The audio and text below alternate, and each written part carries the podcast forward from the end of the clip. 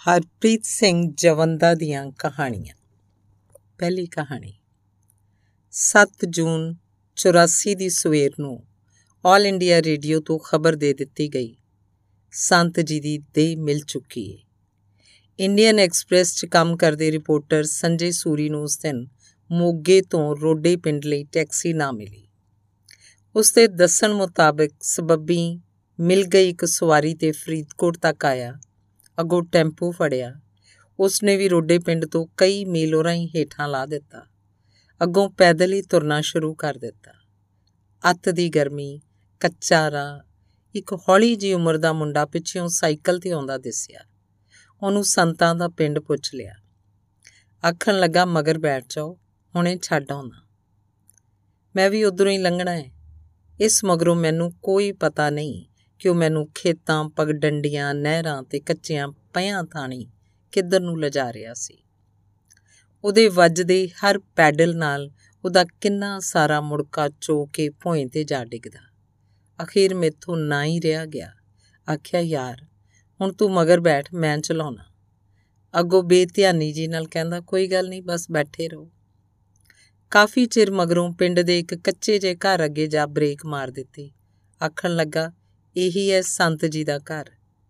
ਇੰਨੀ ਗੱਲ ਆਖ ਜਦੋਂ ਵਾਪਸ ਮੁੜਿਆ ਤਾਂ ਮੈਨੂੰ ਅਹਿਸਾਸ ਹੋਇਆ ਕਿ ਉਹਨੇ ਇਧਰੋਂ ਨਹੀਂ ਸੀ ਲੰਘਣਾ, ਸਗੋਂ ਮੈਨੂੰ ਚੇਚਾ ਇੱਥੇ ਛੱਡਣੀ ਆਇਆ ਸੀ।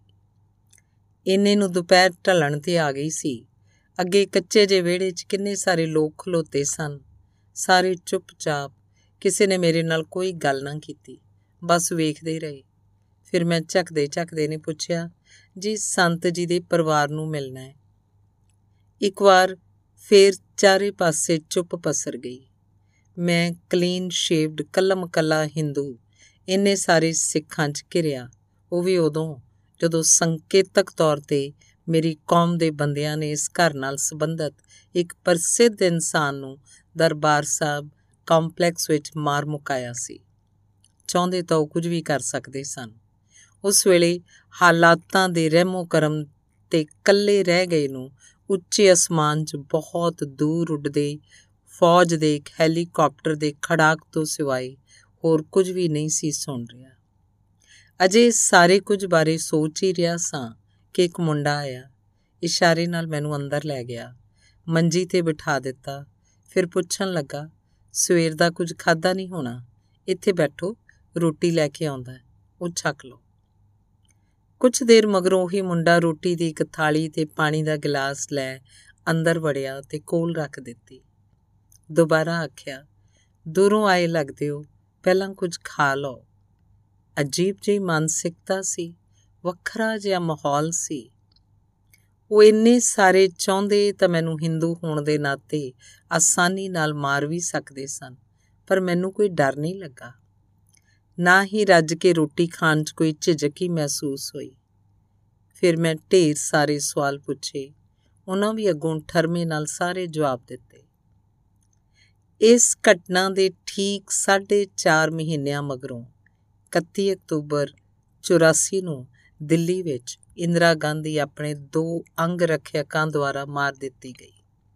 1 ਨਵੰਬਰ ਦੀ ਸਵੇਰ 9:30 ਵਜੇ ਘਰੋਂ ਬਾਹਰ ਨਿਕਲਿਆ। ਕੀ ਵੇਖਿਆ? ਚਾਰੇ ਪਾਸੇ ਅੱਗਾਂ ਲੱਗੀਆਂ ਪਈਆਂ ਨੇ। ਪਗੜੀ ਵਾਲਿਆਂ ਨੂੰ ਚੁਣ-ਚੁਣ ਕੇ ਬੱਸਾਂ, ਗੱਡੀਆਂ, ਸਕੂਟਰਾਂ ਤੋਂ ਲਾਹ-ਲਾਹ ਕੇ ਬੁਰੀ ਤਰ੍ਹਾਂ ਕੁੱਟਿਆ ਮਾਰਿਆ ਜਾ ਰਿਹਾ ਸੀ। ਫਿਰ ਅਗਲੇ 2 ਦਿਨ ਜਮਨਾ ਪਾਰ ਦੇ ਤ੍ਰਿਲੋਕਪੁਰੀ ਇਲਾਕੇ ਤੇ ਹੋਰ ਕਿੰਨੇ ਇਲਾਕਿਆਂ 'ਚ ਸ਼ਾਇਦ ਹੀ ਕੋਈ ਐਸਾ ਘਰ ਬਚਿਆ ਹੋਵੇ, ਜਿੱਥੇ ਇੱਕ ਵੀ ਇਨਸਾਨ ਸਿੱਖ ਹੋਣ ਦੀ ਸਜ਼ਾ ਭੁਗਤਣ ਤੋਂ ਵਾਂਝਾ ਰਹਿ ਗਿਆ ਹੋਵੇ। ਹਰੇਕ ਤੇ ਪਹਿਲਾਂ ਪਾਊਡਰ ਸਿੱਟਿਆ ਜਾਂਦਾ, ਫਿਰ ਉਹਦੇ, ਉਹਨੂੰ ਜਿਉਂਦੇ ਨੂੰ ਅੱਗ ਲਾ ਦਿੱਤੀ ਜਾਂਦੀ। ਸਿੱਖਾਂ ਦੇ ਕਾਰੋਬਾਰ ਗਿਣੇ ਮਿੱਥੇ ਤਰੀਕੇ ਨਾਲ ਤਬਾਹ ਕੀਤੇ ਜਾ ਰਹੇ ਸਨ। ਇੰਨੀ ਕਤਲੋਗਾਰਦ ਵੇਖ ਮੈਨੂੰ ਕੁਝ ਮਹੀਨੇ ਪਹਿਲਾਂ ਰੋਡੇ ਪਿੰਡ 'ਚ ਵਾਪਰੀ ਉਹੀ ਘਟਨਾ ਚੇਤੇ ਆ ਗਈ। ਸੱਚ ਪੁੱਛੋ, ਹਰ ਪਾਸੇ ਡਰਾਉਣਾ ਤੇ ਬੇਖੌਫ ਹਾਸਾ ਹੱਸਦੀਆਂ ਕਿੰਨੀਆਂ ਸਾਰੀਆਂ ਬੇਲਗਾਮ ਜਨੂਨੀ ਭੀੜਾਂ ਵੇਖ ਪੰਜਾਬ, ਪੰਜਾਬੀਅਤ ਤੇ ਪੰਜਾਬੀਆਂ ਤੇ ਬੜਾ ਹੀ ਜ਼ਿਆਦਾ ਮਾਣ ਮਹਿਸੂਸ ਹੋਇਆ ਤੇ ਦਿਲ ਵਾਲਿਆਂ ਦੀ ਆਖੀ ਜਾਂਦੀ, ਦਿੱਲੀ ਤੇ ਬੜੀ ਜ਼ਿਆਦਾ ਸ਼ਰਮ ਆਈ। ਧੰਨਵਾਦ। ਅਗਲੀ ਕਹਾਣੀ। ਜੂਨ ਦਾ ਮਹੀਨਾ, ਕੰਮ ਤੇ ਮੇਨ ਏਸੀ ਯੂਨਿਟ 'ਚ ਵੱਡਾ ਨੁਕਸ ਪੈ ਗਿਆ। ਬਤੌਰ ਟੈਕਨੀਸ਼ੀਅਨ ਜਦੋਂ ਵੀ ਠੀਕ ਕਰਦਾ, ਨਾਲ ਹੀ ਟ੍ਰਿਪ ਕਰ ਜਾਂਦਾ। ਕੱਪੜੇ ਪਸੀਨੇ 'ਚ ਗੜੁੱਚ, ਉਸ ਦਿਨ ਦੁਪਹਿਰ ਦੀ ਰੋਟੀ ਵੀ ਨਾ ਖਾਧੀ ਗਈ। ਪਰ ਭੁੱਖ ਨਾਲੋਂ ਵੀ ਵੱਡਾ ਇੱਕ ਹੋਰ ਫਿਕਰ ਵੱਡ-ਵੱਡ ਖਾਈ ਜਾ ਰਿਹਾ ਸੀ। ਵਿਆਹ ਦੀ ਵਰੇ ਗੰਢ ਤੇ ਨਾਲ ਦੀ ਨਾਲ ਬਾਹਰ ਡਿਨਰ ਕਰਨ ਦਾ ਕੀਤਾ ਹੋਇਆ ਕਰਾਰ। 8:00 ਵਜੇ ਕੰਮ ਮੁਕਾ ਕੇ ਸਿੱਧਾ ਸਟੇਸ਼ਨ ਵੱਲ ਭੱਜਿਆ। ਮਸਾਂ ਗੱਡੀ ਫੜੀ। ਕੋਲ ਖਲੋਤੀਆਂ ਸਵਾਰੀਆਂ ਮੇਰੇ ਕੋਲੋਂ ਆਉਂਦੀ ਮੁੜਕੇ ਦੀ ਬਦਬੂ ਕਾਰਨ ਦੂਰ-ਦੂਰ ਹੋ ਗਈਆਂ। ਅਗਲੇ ਸਟੇਸ਼ਨ ਤੇ ਸੀਟ ਮਿਲੀ ਤਾਂ ਕੋਟ ਪੈਂਟ ਪਾਈ ਬਾਉ ਟਾਈਪ ਬੰਦੇ ਨੇ ਮੂੰਹ ਤੇ ਰੁਮਾਲ ਰੱਖ ਲਿਆ। ਮਾਨੀ ਮਨ ਖਿਆਲ ਆਇਆ ਕਿ ਭੋਲਿਆ, ਤੂੰ ਕੀ ਜਾਣੇ ਇਸ ਮੁਰਗੇ ਦੀ ਕੀਮਤ? ਰੋਟੀ ਪਾਣੀ, ਛੱਤ ਕੱਪੜੇ, ਘਰ ਸੁੱਖ, ਚੈਨ, ਨੀਂਦ, ਆਰਾਮ, ਸਾਰਾ ਕੁਝ ਤੇ ਬਸ ਇਸੇ ਦੀ ਬਦੌਲਤ ਹੈ ਮੇਰਾ ਟੇਸ਼ਨ ਆਉਂਦਿਆਂ ਆਉਂਦਿਆਂ 9:30 ਵੱਜ ਗਏ। ਗਿਫਟ ਲੈਣ ਦੁਕਾਨ ਤੇ ਅਪੜਿਆ ਤਾਂ ਅੱਗੋਂ ਪੂਰਾ ਰਸ਼। ਕਾਊਂਟਰ ਤੇ ਬੇਨਤੀ ਕੀਤੀ ਤਾਂ ਉਹਨੇ ਸਿਰ ਤੋਂ ਪੈਰਾਂ ਤੱਕ ਗੌਰ ਨਾਲ ਤੱਕਿਆ। ਉਹ ਵੀ ਸ਼ਾਇਦ ਮੇਰੇ ਜਿਸਮ ਦੇ ਮੁੜਕੇ ਦੀ ਹਵਾੜ ਮਹਿਸੂਸ ਕਰ ਚੁੱਕਾ ਸੀ। ਆਖਣ ਲੱਗਾ, ਭਾਊ, ਜੇ ਜ਼ਿਆਦਾ ਕਾਲੀ ਏ ਤਾਂ ਸਵੇਰੇ ਆਵੀਂ। ਹੁਣ ਦੁਕਾਨ ਬੰਦ ਕਰਨ ਦਾ ਟਾਈਮ ਹੋ ਗਿਆ। ਬਿਨਾਂ ਕੁਝ ਲਿਆਈ ਘਰ ਆਉਣ, ਆ ਪਹੁੰਚਿਆ। ਅੰਦਰੋਂ ਅੰਦਰੀ ਝੂਰੀ ਜਾਵਾਂ। ਇਕੱਠੇ ਡਿਨਰ ਵੀ ਨਹੀਂ ਕੀਤਾ ਜਾਣਾ ਤੇ ਉੱਤੋਂ ਪਹੁੰਚਣਾ ਵੀ ਖਾਲੀ ਹੱਥ। ਅਖੀਰ ਭੁੱਖ ਤੇ ਥਕਾਵਟ ਨਾਲ ਬੁਰੀ ਤਰ੍ਹਾਂ ਭੰਨੇ ਹੋਏ ਨੇ ਬੂਹਾ ਖੜਕਾ ਦਿੱਤਾ। ਅੰਦਰੋਂ ਠੰਡੀ ਹਵਾ ਦੇ ਬੁੱਲੇ ਵਾਂਗ ਨਿਕਲੀ। ਬਾਰ ਖੋਲਦਿਆਂ ਹੀ ਕਲਾਵੇ ਚਿੰਜ ਬੰਦ ਹੋ ਗਈ, ਜਿੱਦਾਂ ਫੁੱਲ ਦੀਆਂ ਪੱਤੀਆਂ ਵਿੱਚ ਰਸ ਚੂਸਦੀ ਸ਼ਹਿਦ ਦੀ ਮੱਖੀ। ਸਵੇਰ ਤੋਂ ਲੱਗੀ ਭੁੱਖ ਪਿਆਸ, ਡਰ ਤੇ ਕਿੰਨੇ ਸਾਰੇ ਵਲਵਲੇ, ਹਵਾ ਬਣ ਪਤਾ ਹੀ ਨਹੀਂ ਲੱਗਾ ਕਿੱਧਰ ਨੂੰ ਉੱਡ ਗਏ। ਫਿਰ ਜਦੋਂ ਮੁੜਕੇ ਦੀ ਬਦਬੂ ਦਾ ਹਵਾਲਾ ਦੇ ਕੇ ਥੋੜਾ ਪਰੇ ਕਰਨ ਦੀ ਅਸਫਲ ਜੀ ਕੋਸ਼ਿਸ਼ ਕੀਤੀ ਤਾਂ ਕੋਲ ਰੱਖੇ ਲਿਫਾਫੇ ਵਿੱਚੋਂ ਫਿੱਕੇ ਗੁਲਾਬੀ ਰੰਗ ਦਾ ਖੱਦਰ ਦਾ ਨਵਾਂ ਨਕੋਰ ਕੁੜਤਾ ਪਜਾਮਾ ਫੜਾਉਂਦੀ ਆਖਣ ਲੱਗੀ ਆ ਲਓ, ਮੁੜਕੇ ਦਾ ਇਲਾਜ, ਨਾ ਧੋ ਕੇ ਪਾ ਲਓ, ਮੈਂ ਟੇਬਲ ਤੇ ਰੋਟੀ ਲਾਉਣੀ ਆ। ਝਿਜਕਦੇ ਹੋਏ ਨੇ ਜਦੋਂ ਡਿਨਰ ਬਾਰੇ ਕੀਤੇ ਕਾਲ ਕਰਾਰ ਦੀ ਗੱਲ ਕੀਤੀ ਤਾਂ ਆਖਣ ਲੱਗੀ, ਜੇ ਬਾਹਰ ਹੀ ਜਾਣਾ ਸੀ ਤੇ ਫਿਰ ਇੰਨੀ ਮਿਹਨਤ ਨਾਲ ਬਣਾਏ ਰਾਜਮਾਂ ਚੌਲ, ਰੁਮਾਲੀ ਰੋਟੀ ਤੇ ਤੁਹਾਡੀ ਮਨਪਸੰਦ ਬਦਾਮਾਂ ਵਾਲੀ ਠੰਡੀ ਮਿੱਠੀ ਖੀਰ ਦਾ ਕੀ ਕਰਾਂਗੀ?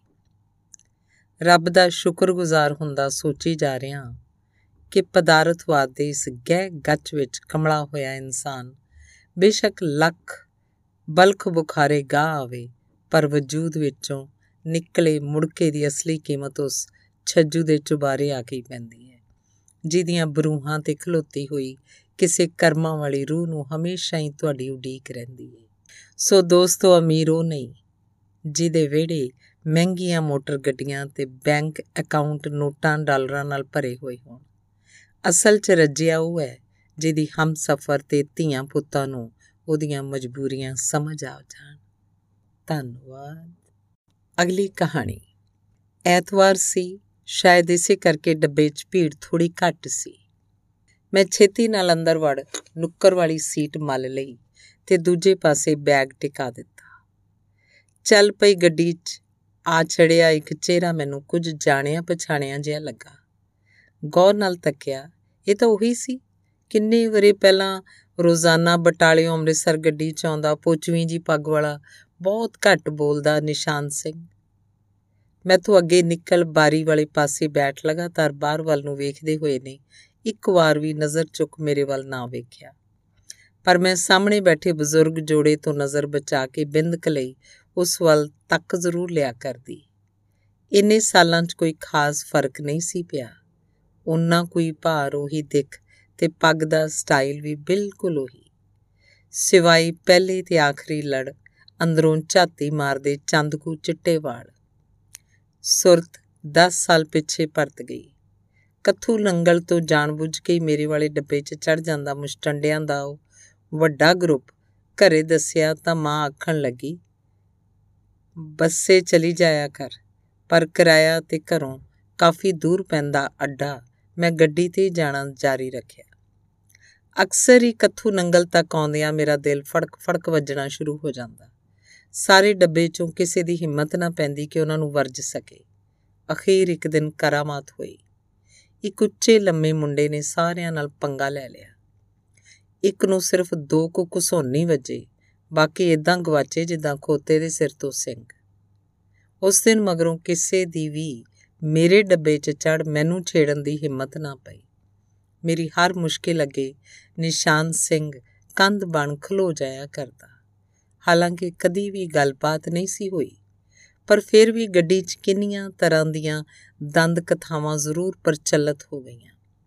ਫਿਰ ਇੱਕ ਦਿਨ ਆਥਣ ਵੇਲੇ ਵਾਪਸੀ ਤੇ ਸਟੇਸ਼ਨ ਵੱਲ ਨੂੰ ਆ ਰਹੀ ਸਾਂ ਕਿ ਚੋਰ ਬਾਜ਼ਾਰ ਕੋਲ ਅੱਗੇ ਖਲੋਤੇ ਨਿਸ਼ਾਨ ਸਿੰਘ ਨੇ ਖਲਿਆਰ ਲਿਆ, ਇੱਕ ਚਿੱਠੀ ਫੜਾ ਦਿੱਤੀ। ਉਹਦੀ ਇਹ ਹਰਕਤ ਅਜੀਬ ਜਿਹੀ ਜ਼ਰੂਰ ਲੱਗੀ, ਪਰ ਬੁਰੀ ਬਿਲਕੁਲ ਵੀ ਨਹੀਂ। ਗੱਡੀ ਚੜ ਹੌਲੀ ਜੀ ਕੱਢ ਪੜਨੀ ਸ਼ੁਰੂ ਕਰ ਦਿੱਤੀ। ਅੰਦਰ ਕਿੰਨਾ ਕੁਝ ਲਿਖਿਆ ਸੀ। ਅਖੀਰ 'ਚ ਨਿੱਕੀ ਜੀ ਲਾਈਨ ਵਿੱਚ ਕਿੰਨੀ ਵੱਡੀ ਗੱਲ ਲਿਖ ਮਾਰੀ ਸੀ ਉਹਨੇ। ਤੁਹਾਡੇ ਨਾਲ ਵਿਆਹ ਕਰਵਾਉਣਾ ਚਾਹਨਾ ਪੜ ਕੇ ਮੁੱਠੀ ਮੀਚ ਲਈ। ਕਮਲਿਆ, ਇੰਨੀ ਦੇਰ ਕਰਤੀ। ਕੱਲ ਕੋਰਸ ਦਾ ਆਖਰੀ ਦਿਨ ਤੇ ਅਗਲੇ ਮਹੀਨੇ ਵਿਆਹ। ਫਿਰ ਵੀ ਅਗਲੇ ਦਿਨ ਗੱਡੀ 'ਚ ਬੈਠੀ ਦੀਆਂ ਨਜ਼ਰਾਂ ਉਹਨੂੰ ਲੱਭਦੀਆਂ ਰਹੀਆਂ, ਪਰ ਉਹ ਕਿਧਰੇ ਵੀ ਨਾ ਦਿਸਿਆ। ਇੰਨੇ ਨੂੰ ਟੀਟੀ ਨੇ ਆ ਕੇ ਜਦੋਂ ਮੈਨੂੰ ਟਿਕਟ ਵਿਖਾਉਣ ਲਈ ਆਖਿਆ, ਤਾਂ ਸੁਰਤ ਇੱਕ ਵਾਰ ਫਿਰ ਵਰਤਮਾਨ ਵੱਲ ਪਰਤ ਆਈ। ਫਿਰ ਉਹਦੀ ਵਾਰੀ ਆਈ ਤਾਂ ਆਖਣ ਲੱਗਾ, ਜੀ, ਮੇਰੀ ਵੀ ਅੰਮ੍ਰਿਤਸਰ ਦੀ ਬਣਾ ਦਿਓ। ਕਾਲੀ ਕਾਲੀ ਮੈਥੋਂ ਲਈ ਨਹੀਂ ਗਈ। ਇੰਨੀ ਗੱਲ ਸੁਣ ਝਟ ਸਮਝ ਗਈ ਕਿ ਅੱਜ ਵੀ ਉਹ ਮੈਨੂੰ ਦਿਨ ਢਲੇ ਅਚਾਨਕ ਕੱਲੀ ਨੂੰ ਵੇਖ ਮੇਰੀ ਰਾਖੀ ਲਈ ਹੀ ਮੇਰੇ ਵਾਲੇ ਡੱਬੇ 'ਚ ਆ ਚੜਿਆ ਹੋਏਗਾ। ਫਿਰ ਅੰਮ੍ਰਿਤਸਰ ਤੱਕ ਉਡੀਕ ਕਰਦੀ ਰਹੀ ਕਿ ਇੱਕ ਵਾਰ ਨਜ਼ਰਾਂ ਮਿਲਾਵੇ। ਥੋੜੀ ਬਹੁਤ ਗੱਲ ਕਰ ਸਕਾਂ। ਆਪਣੀ ਜ਼ਿੰਦਗੀ ਚਾਹੇ ਕਿੰਨੇ ਸਾਰੇ ਜਵਾਰ ਪਾਟਿਆਂ ਬਾਰੇ ਦੱਸ ਸਕਾਂ। ਪਰ ਜਿਉਣ ਜੋਗਾ ਪਲੇਟਫਾਰਮ ਦੀ ਭੀੜ 'ਚ ਕਿਧਰੇ ਐਸਾ ਗਵਾਚਾ ਕਿ ਮੁੜ ਫੇਰ ਕਦੀ ਵੀ ਨਾ ਦਿਸਿਆ। ਫਿਰ ਦੋ ਵਰਿਆਂ ਬਾਅਦ ਅਖਬਾਰ ਦੇ ਇੱਕ ਪੰਨੇ ਤੇ ਕਾਰਗਲ ਜੰਗ ਵਿੱਚ ਤੁਰ ਗਏ ਫੌਜੀਆਂ ਦੀਆਂ ਛਪੀਆਂ ਫੋਟੋਆਂ ਵੇਖਦੀ ਹੋਈ ਦੀ ਨਜ਼ਰ ਇੱਕ ਫੋਟੋ ਤੇ ਆ ਕੇ ਗੱਡੀ ਜੀ ਗਈ। ਨਾਲ ਹੀ ਕਾਲਜੇ ਦਾ ਰੁਗ ਵੀ ਭਰਿਆ ਗਿਆ। ਉਹੀ ਨਿਸ਼ਾਨ ਸਿੰਘ ਸੀ। ਉੱਚਾ, ਲੰਮਾ, ਅਡੋਲ ਤੇ ਬੇਖੌਫ ਜਿਹਾ। ਪਰ ਮੈਨੂੰ ਬਦਕਿਸਮਤ ਨੂੰ ਇੰਨਾ ਵੀ ਨਹੀਂ ਸੀ ਪਤਾ ਕਿ ਉਹਨੇ ਵਿਆਹ ਕਰਵਾਇਆ ਵੀ ਸੀ ਕਿ ਨਹੀਂ। ਖੈਰ, ਅੱਜ ਇੰਨੇ ਵਰਿਆਂ ਬਾਅਦ ਵੀ ਜਦੋਂ ਕਦੇ ਕੱਲੀ ਕਾਰੀ ਤੇ ਕੋਈ ਭੀੜ ਬਣਦੀ ਨਜ਼ਰ ਆਏ ਤਾਂ ਪਤਾ ਨਹੀਂ ਕਿਉਂ ਇੰਜ ਲੱਗਦਾ ਹੈ, ਜਿੱਦਾਂ ਨਿਸ਼ਾਨ ਸਿੰਘ ਕੋਲੇ ਕਿਧਰੇ ਖਲੋਤਾ ਰਾਖੀ ਕਰ ਰਿਹਾ ਹੋਵੇ। ਸੋ ਦੋਸਤੋ, ਹਰੇਕ ਦੀ ਜ਼ਿੰਦਗੀ 'ਚ ਕੋਈ ਨਾ ਕੋਈ ਨਿਸ਼ਾਨ ਸਿੰਘ ਐਸਾ ਜ਼ਰੂਰ ਹੁੰਦਾ ਹੈ, ਜਿਹੜਾ ਆਪਣਾ ਵਜੂਦ ਭਾਵੇਂ ਗਵਾ ਦੇਵੇ, ਪਰ ਭੀੜ ਬਣੀ ਤੇ ਵੇਲੇ ਸਿਰ ਅੱਪੜ ਆਪਣੇ ਮਿੱਤਰ ਪਿਆਰਿਆਂ ਦੀ ਰਾਖੀ ਕਰਨ ਦਾ ਮੌਕਾ ਕਦੀ ਵੀ ਨਹੀਂ ਗਵਾਉਂਦਾ। ਧੰਨਵਾਦ। ਅਗਲੀ ਕਹਾਣੀ।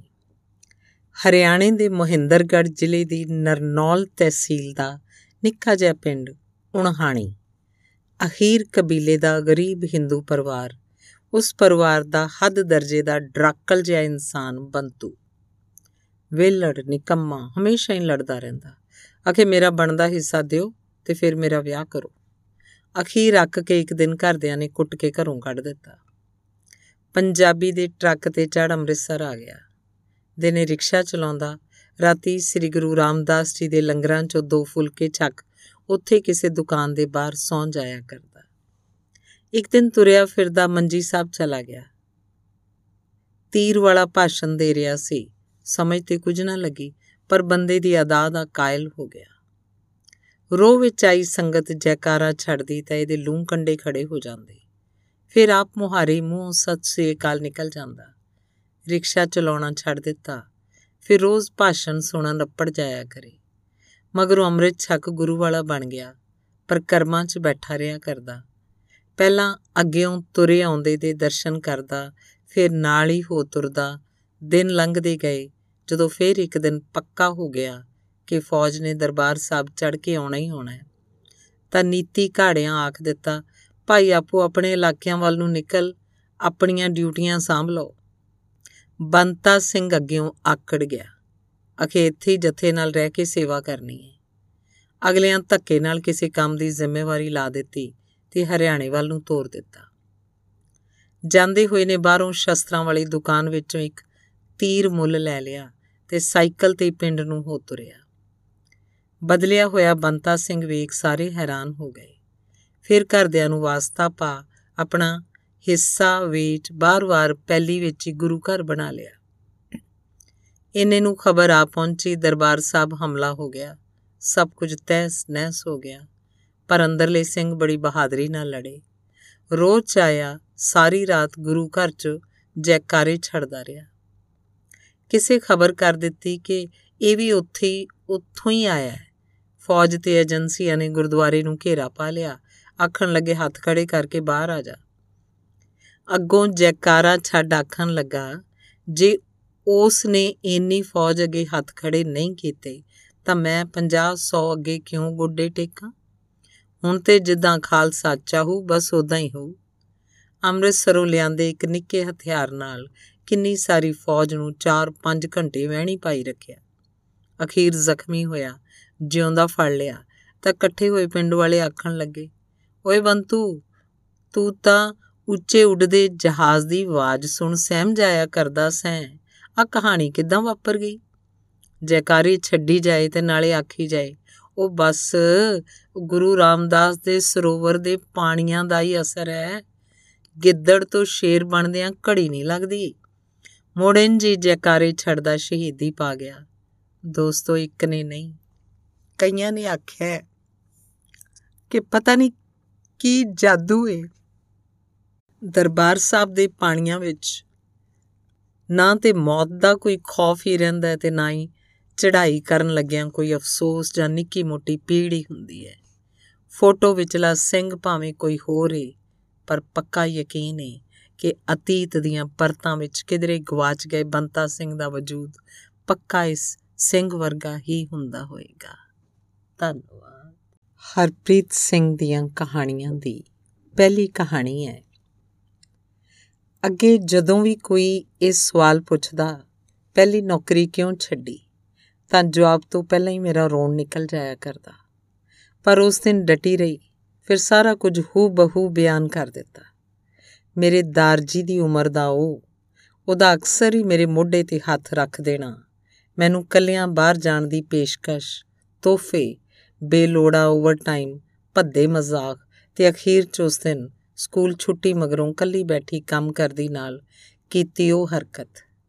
ਫਿਰ ਸ਼ੇਰਨੀ ਬਣ ਕੇ ਐਸੀ ਨੌਂਦਰ ਮਾਰੀ ਕਿ ਵੱਡਾ ਖਰੀਂਡ ਸਾਰੀ ਉਮਰ ਯਾਦ ਰੱਖੂ, ਹਰੇਕ ਵਿਕਾਊ ਨਹੀਂ ਹੁੰਦਾ। ਅੱਜ ਇੰਟਰਵਿਊ ਪੈਨਲ ਦੇ ਹੈੱਡ ਚਿੱਟੀ ਦਾੜੀ ਵਾਲੇ ਮੈਨੂੰ ਇੰਜ ਜਾਪੇ ਜਿੱਦਾਂ ਦਾਰਜੀ ਖੁਦ ਆਪ ਬੈਠੇ ਹੋਣ। ਹੁਣ ਤੱਕ ਜਿੱਥੇ ਵੀ ਇੰਟਰਵਿਊ ਦੇਣ ਗਈ ਫੋਨ ਪਹਿਲੋਂ ਅੱਪੜ ਜਾਇਆ ਕਰਦਾ, ਨੌਕਰੀ ਤੇ ਨਾ ਰੱਖਿਓ, ਗੱਲ-ਗੱਲ ਤੇ ਹਿੰਸਕ ਹੋ ਜਾਂਦੀ। ਹਰੇਕ ਨਾਲ, ਵਿਦਿਆਰਥੀਆਂ ਨਾਲ ਨਾਲ ਦੀਆਂ ਨਾਲ, ਚਰਿੱਤਰ ਵੀ ਦਾਗੀ ਏ ਫਿਰ ਅਗਲੇ ਪਹਿਲੋਂ ਹੀ ਆਖ ਦਿੰਦੇ, ਮੈਡਮ, ਸੌਰੀ, ਕ੍ਰਾਸ ਰੈਫਰੈਂਸ ਠੀਕ ਨਹੀਂ ਹੈ ਪਰ ਅੱਜ ਰਾਤੀ ਦਾਰਜੀ ਸੁਪਨੇ ਚ ਆਏ। ਅਖੇ ਧੀਏ, ਘਬਰਾਈ ਨਾ। ਮੈਂ ਤੇਰੀ ਰਾਖੀ ਕਰੂੰ। ਫਿਰ ਰਾਖੀ ਕੀਤੀ ਵੀ, ਰੋਣ ਵੀ ਨਹੀਂ ਦਿੱਤਾ। ਗਈ ਸੀ ਰਿਸੈਪਸ਼ਨਿਸਟ ਦੀ ਪੋਸਟ ਵਾਸਤੇ ਨਿਯੁਕਤੀ ਪੱਤਰ ਮਿਲਿਆ ਅਸਿਸਟੈਂਟ ਟੀਚਰ ਦਾ। ਤਨਖਾਹ ਵੀ ਅੱਗੇ ਨਾਲੋਂ 10000 ਜ਼ਿਆਦਾ। ਉਹ ਸਿਰ ਤੇ ਹੱਥ ਫੇਰਦੇ ਆਖਣ ਲੱਗੇ, ਅੱਜ ਜਦੋਂ ਕਿਸੇ ਫੋਨ ਕਰਕੇ ਆਖਿਆ ਕਿ ਚਰਿੱਤਰ ਦੀ ਮਾੜੀ ਏ, ਉਸੇ ਵੇਲੇ ਫੈਸਲਾ ਲੈ ਲਿਆ ਸੀ। ਘਰੇ ਤੁਰੀ ਆਉਂਦੀ ਸੋਚੀ ਜਾ ਰਹੀ ਸਾਂ, ਕਿਧਰੇ ਇਹ ਵੀ ਕੋਈ ਧੋਖਾ ਹੀ ਨਾ ਹੋਵੇ, ਪਰ ਨਹੀਂ, ਇਨਸਾਨ ਦੀਆਂ ਅੱਖਾਂ ਦੱਸ ਦਿੰਦੀਆਂ ਨਾਲੇ ਲੱਗਦੇ ਵੀ ਤੇ ਨਿਰੇਦਾਰ ਜੀ। ਜਿੱਥੇ ਦਰਜੀ ਆਪ ਹੋਣ ਉੱਥੇ ਧੋਖਾ ਹੋ ਹੀ ਨਹੀਂ ਸਕਦਾ। ਬਾਪ ਧੀ ਨਾਲ ਧੋਖਾ ਥੋੜੀ ਕਰਦਾ ਹੈ। ਬਾਪ ਤੇ ਰਾਖੀ ਕਰਦਾ ਹੈ। ਮੀਆਂ ਤੋਂ, ਝਖੜਾਂ ਤੋਂ ਤੇ ਮਾੜੀਆਂ ਨਜ਼ਰਾਂ ਤੋਂ ਧੀ ਵਾਸਤੇ ਬਾਪ ਕਦੇ ਨਹੀਂ ਮਰਦੇ, ਹਮੇਸ਼ਾ ਜਿਉਂਦੇ ਰਹਿੰਦੇ ਨੇ। ਅਗਲੀ ਕਹਾਣੀ। ਪਹਿਲਾ ਮਿੱਥੇ ਪਲਾਨ ਮੁਤਾਬਕ ਉਹ ਤਕਰੀਬਨ 11 ਵਜੇ ਬਾਹਰ ਅੱਪੜ ਗਿਆ। ਮੇਰੇ ਦਿਲ ਦੀ ਧੜਕਨ ਤੇਜ਼ ਹੋ ਗਈ। ਜ਼ਿੰਦਗੀ 'ਚ ਸ਼ਾਇਦ ਪਹਿਲੀ ਵਾਰ ਕੁਝ ਇਦਾਂ ਦਾ ਕਰਨ ਜਾ ਰਹੀ ਸੀ। ਪਰਸ ਵਿੱਚ ਪਾਈ ਨਕਦੀ ਤੇ ਗਹਿਣਿਆਂ ਵਾਲੀ ਪੋਟਲੀ, ਦੋਵੇਂ ਚੀਜ਼ਾਂ ਇੱਕ ਵਾਰ ਫਿਰ ਚੰਗੀ ਤਰ੍ਹਾਂ ਵੇਖ ਲਈਆਂ। ਫਿਰ ਦੱਬੇ ਪੈਰੀਂ ਪਾਪਾ ਦੇ ਕਮਰੇ 'ਚ ਝਾਤੀ ਜੀ ਮਾਰੀ। ਉਹ ਅਜੇ ਵੀ ਬੱਲਬ ਦੀ ਮੱਧਮ ਰੋਸ਼ਨੀ ਥੱਲੇ ਫਾਈਲਾਂ ਦੇ ਵਿਸ਼ਾਲ ਸਮੁੰਦਰ 'ਚ ਡੁੱਬੇ ਹੋਏ ਸਨ। ਫਿਰ ਅਚਾਨਕ ਹੀ ਉਹਨਾਂ ਵੱਲੋਂ ਅਕਸਰ ਹੀ ਮਾਰੀਆਂ ਕਿੰਨੀਆਂ ਸਾਰੀਆਂ ਝਿੜਕਾਂ ਚੇਤੇ ਆ ਗਈਆਂ। ਤੇ ਮੈਨੂੰ ਲੱਗਾ ਜੋ ਕਰਨ ਜਾ ਰਹੀਆਂ ਬਿਲਕੁਲ ਸਹੀ ਹੈ ਮੁੜ ਵਾਪਸ ਪਰਤ ਹੌਲੀ ਜੀ ਕੁੰਡੀ ਖੋਲ ਬਾਹਰ ਨਿਕਲ ਗਈ। ਅੱਜ ਇੱਕ ਅਜੀਬ ਜਿਹੀ ਗੱਲ ਹੋਈ। ਅੱਗੇ ਵਾਂਗ ਉਹਨੇ ਅੱਜ ਮੇਰੇ ਮੱਥੇ ਨੂੰ ਨਹੀਂ ਚੁੰਮਿਆ ਤੇ ਨਾ ਹੀ ਮੈਨੂੰ ਗਲਵਕੜੀ ਹੀ ਪਾਈ। ਬਸ ਮੇਰੇ ਪਰਸ ਵੱਲ ਵੇਖਦੇ ਹੋਏ ਨੇ ਇੰਨਾ ਹੀ ਪੁੱਛਿਆ, ਕਿੰਨੇ ਨੇ? ਆਖਿਆ 30 ਨਾਰਾਜ਼ ਜੇ ਹੁੰਦੇ ਨੇ ਆਖਿਆ, ਗੱਲ ਤਾਂ 50 ਦੀ ਹੋਈ ਸੀ। ਮੈਂ ਚੁੱਪ ਰਹੀ। ਫਿਰ ਉਹਨੇ ਅਚਾਨਕ ਮੋਟਰਸਾਈਕਲ ਤੇ ਬ੍ਰੇਕ ਮਾਰ ਲਈ ਤੇ ਮੇਰਾ, ਮੇਰੇ ਹੱਥੋਂ ਮੇਰਾ ਪਰਸ ਫੜ ਲਿਆ। ਅੰਦਰ ਪਏ ਗਹਿਣੇ ਵੇਖ ਹੋਈ ਇੱਕ ਵਾਰ ਫੇਰ ਆਪੇ ਤੋਂ ਬਾਹਰ ਜਿਹਾ ਹੋ ਗਿਆ। ਆਖਣ ਲੱਗਾ, ਇਹ ਤਾਂ ਬਹੁਤ ਘੱਟ ਨੇ। ਮਸੀਂ 2-3 ਮਹੀਨੇ ਦੇ ਕਿਰਾਏ ਜੋਗੇ ਵੀ ਨਹੀਂ। ਮੈਂ ਅੱਗਿਓਂ ਇੱਕ ਵਾਰ ਫੇਰ ਚੁੱਪ ਰਹੀ। ਸਟੇਸ਼ਨ ਤੇ ਅੱਪੜ ਮੋਟਰਸਾਈਕਲ ਕਿਸੇ ਹਵਾਲੇ ਕਰ ਉਹਨੇ ਮੈਨੂੰ ਬੈਂਚ ਤੇ ਬਿਠਾ ਦਿੱਤਾ। ਫਿਰ ਆਖਣ ਲੱਗਾ 2000 ਚਾਹੀਦੇ ਨੇ ਟਿਕਟਾਂ ਵਾਸਤੇ। ਇਸ ਵਾਰ ਮੈਂ ਪਹਿਲੀ ਵਾਰ ਸ਼ਾਇਦ ਦਿਲ ਦੀ ਜਗ੍ਹਾ ਦਿਮਾਗ ਤੋਂ ਕੰਮ ਲਿਆ। ਇਸ ਵਾਰ ਮੈਂ ਪਹਿਲੀ ਵਾਰ ਸ਼ਾਇਦ ਦਿਲ ਦੀ ਜਗ੍ਹਾ ਦਿਮਾਗ ਤੋਂ ਕੰਮ ਲਿਆ। ਅਗੋ ਝਟਪਟ ਹੀ ਆਖ ਦਿੱਤਾ, ਤੇਰੇ ਕੋਲ ਵੀ ਤੇ 50000 ਹੋਣੇ ਚਾਹੀਦੇ ਸਨ, ਉਹਨਾਂ ਵਿੱਚੋਂ ਵਰਤ ਲੈ, ਬਾਕੀ ਹਿਸਾਬ ਕਿਤਾਬ ਬੰਬੇ ਪੁੱਜ ਕੇ ਕਰ ਲਾਂਗੇ। ਇਸ ਵਾਰ ਭਰਿਆ ਪੀਤਾ ਉਹ ਬਿਨਾਂ ਕੁਝ ਆਖੇ ਟਿਕਟ ਖਿੜਕੀ ਵੱਲ ਨੂੰ ਹੋ ਤੁਰਿਆ। ਉਹਦੀ ਜਾਣ ਮਗਰੋਂ ਹੁਣ ਮੇਰੇ ਦਿਮਾਗ ਨੇ ਮੇਰੇ ਦਿਲ ਦੀ ਰਫ਼ਤਾਰ ਨਾਲੋਂ ਵੀ ਜ਼ਿਆਦਾ ਤੇਜ਼ ਭੱਜਣਾ ਸ਼ੁਰੂ ਕਰ ਦਿੱਤਾ। ਨਿੱਕੇ ਹੁੰਦੇ ਆਪਣੇ ਕੰਧਾੜੇ ਚੁੱਕ ਕਿੰਨੀ ਕਿੰਨੀ ਵਾਟ ਤੁਰਿਆ ਜਾਂਦਾ ਮੇਰਾ ਪਾਪਾ ਜੀ, ਚੇਤੇ ਆ ਗਿਆ। ਕੁਲਫੀਆਂ, ਦੀਵਾਲੀ ਵਾਲੇ ਪਟਾਖੇ ਚੜੇ ਬੁਖਾਰ ਤੇ ਸਿਰ ਤੇ ਰੱਖੀਆਂ ਜਾਂਦੀਆਂ ਪੱਟੀਆਂ ਉਸ ਦਾ ਪਾਟਾ ਹੋਇਆ ਕੋਟ, ਪੈਂਟ, ਤੋਪੇ ਲੱਗੀ ਪੱਗ, ਟੁੱਟਾ ਹੋਇਆ ਸਾਈਕਲ ਤੇ ਹੋਰ ਵੀ ਕਿੰਨਾ ਕੁਝ ਅੱਖਾਂ ਅੱਗੇ ਘੁੰਮ ਗਿਆ। ਮਾਂ ਦੀ ਕੰਧ ਤੇ ਟੰਗੀ ਫੋਟੋ ਸੈਨਤਾ ਮਾਰ ਆਪਣੇ ਵੱਲ ਬੁਲਾਉਂਦੀ ਜਾਪਣ ਲੱਗੀ। ਗੂੜੀ ਨੀਂਦਰ ਸੁੱਤੀ ਛੱਡ ਕੇ ਆਈ ਨਿੱਕੀ ਭੈਣ ਦਾ ਮਾਸੂਮ ਜਿਹਾ ਚਿਹਰਾ ਅੱਖਾਂ ਮੂਰੇ ਘੁੰਮਣ ਲੱਗਾ। ਫਿਰ ਅਚਾਨਕ ਅੰਦਰ ਕਾਲੀ ਜੀ ਪਈ ਤੇ ਮੈਂ ਗੋਲੀ ਵਾਂਗ ਸ਼ੂਟ ਵਟ ਉਸੇ ਵੇਲੇ ਸਟੇਸ਼ਨ ਤੋਂ ਬਾਹਰ ਨਿਕਲ ਆਈ।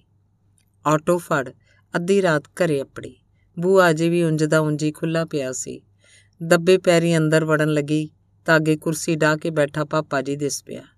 ਮੈਨੂੰ ਵੇਖ ਲੰਮਾ ਸਾਰਾ ਸਾਹ ਲਿਆ। ਫਿਰ ਛੇਤੀ ਨਾਲ ਕੁਰਸੀ ਤੋਂ ਉੱਠ ਇੰਨੀ ਗੱਲ ਆਖ ਆਪਣੀ ਗਲਵਕੜੀ 'ਚ ਲੈ ਲਿਆ ਕਿ ਮੈਨੂੰ ਯਕੀਨ ਸੀ ਕਿ ਤੂੰ ਵਾਪਸ ਪਰਤ ਕੇ ਜ਼ਰੂਰ ਆਏਂਗੀ। ਅੱਜ ਵਾਲੀ ਇਹ ਗਲਵਕੜੀ ਮੈਨੂੰ ਹੁਣ ਤੱਕ ਪਾਈਆਂ ਗਈਆਂ, ਕਿੰਨੀਆਂ ਸਾਰੀਆਂ ਨਾਲੋਂ ਕਿਤੇ ਵੱਧ ਨਿੱਗੀ ਜਾਪੀ। ਅਗਲੀ ਕਹਾਣੀ। ਰਿਸ਼ਤੇਦਾਰੀ ਚੋਂ ਇੱਕ ਦੂਰ ਦੀ ਮਾਸੀ ਤਕੜੇ ਘਰ ਵਿਆਹੀ। ਕਰੀਬ ਡੇਢ ਦੋ ਮੁਰੱਬੇ ਸ਼ਹਿਰੀ ਜ਼ਮੀਨ ਤੇ ਹੋਰ ਬੇਸ਼ੁਮਾਰ ਦੌਲਤ ਦਾ ਮਾਲਕ ਸੀ। ਪੈਦਲ ਤੁਰਨ ਵਾਲੇ ਜ਼ਮਾਨਿਆਂ ਵਿੱਚ ਕੋਲ ਵਧੀਆ ਘੋੜੀਆਂ ਹੁੰਦੀਆਂ। ਫਿਰ ਸਾਈਕਲਾਂ ਵਾਲੇ ਦੌਰ 'ਚ ਨਵੇਂ ਨਕੋਰ ਰਾਜਦੂਤ ਤੇ ਹੋਰ ਬੰਬੂ ਕਾਟਾਂ ਦੀ ਵੱਡੀ ਖੇਪ, ਮਗਰੋਂ ਕਾਰਾਂ ਦੇ ਜ਼ਮਾਨੇ ਆਏ ਤਾਂ ਵੱਧ ਕੀਮਤਾਂ ਵਾਲੀ ਦੌੜ ਲੱਗ ਗਈ।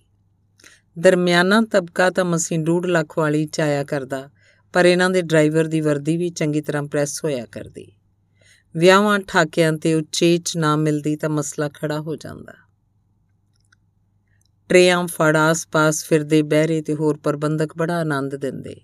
ਹਰ ਸ਼ਗਨ, ਮਰਗ, ਜਮਣੇ, ਮਰਨੇ, ਭੋਗ, ਇਕੱਠ ਤੇ ਬਸ ਹਰ ਪਾਸੇ ਮੁਰੱਬਿਆਂ ਵਾਲੇ ਮਾਸੀ ਮਾਸੜ ਦਾ ਜ਼ਿਕਰ ਤੇ ਆਮਦ ਜ਼ਰੂਰੀ ਬਣਾ ਦਿੱਤੀ ਗਈ। ਇਹਨਾਂ ਵੱਲੋਂ ਕਿਸੇ ਨੂੰ ਕੱਢੀ ਗਈ ਗਾਲ ਵੀ ਮਜ਼ਾਕ ਦੇ ਤੌਰ ਤੇ ਲਈ ਜਾਂਦੀ ਤੇ ਉਹਨਾਂ ਨੂੰ ਕਿਸੇ ਹੋਰ ਵੱਲੋਂ ਕੀਤਾ ਹਲਕਾ ਫੁਲਕਾ ਮਜ਼ਾਕ ਵੀ ਕਈ ਵਾਰ ਗਾਲ ਬਣ ਕੇ ਅਗਲੇ ਦੇ ਪੇਸ਼ ਪੈ ਜਾਂਦਾ।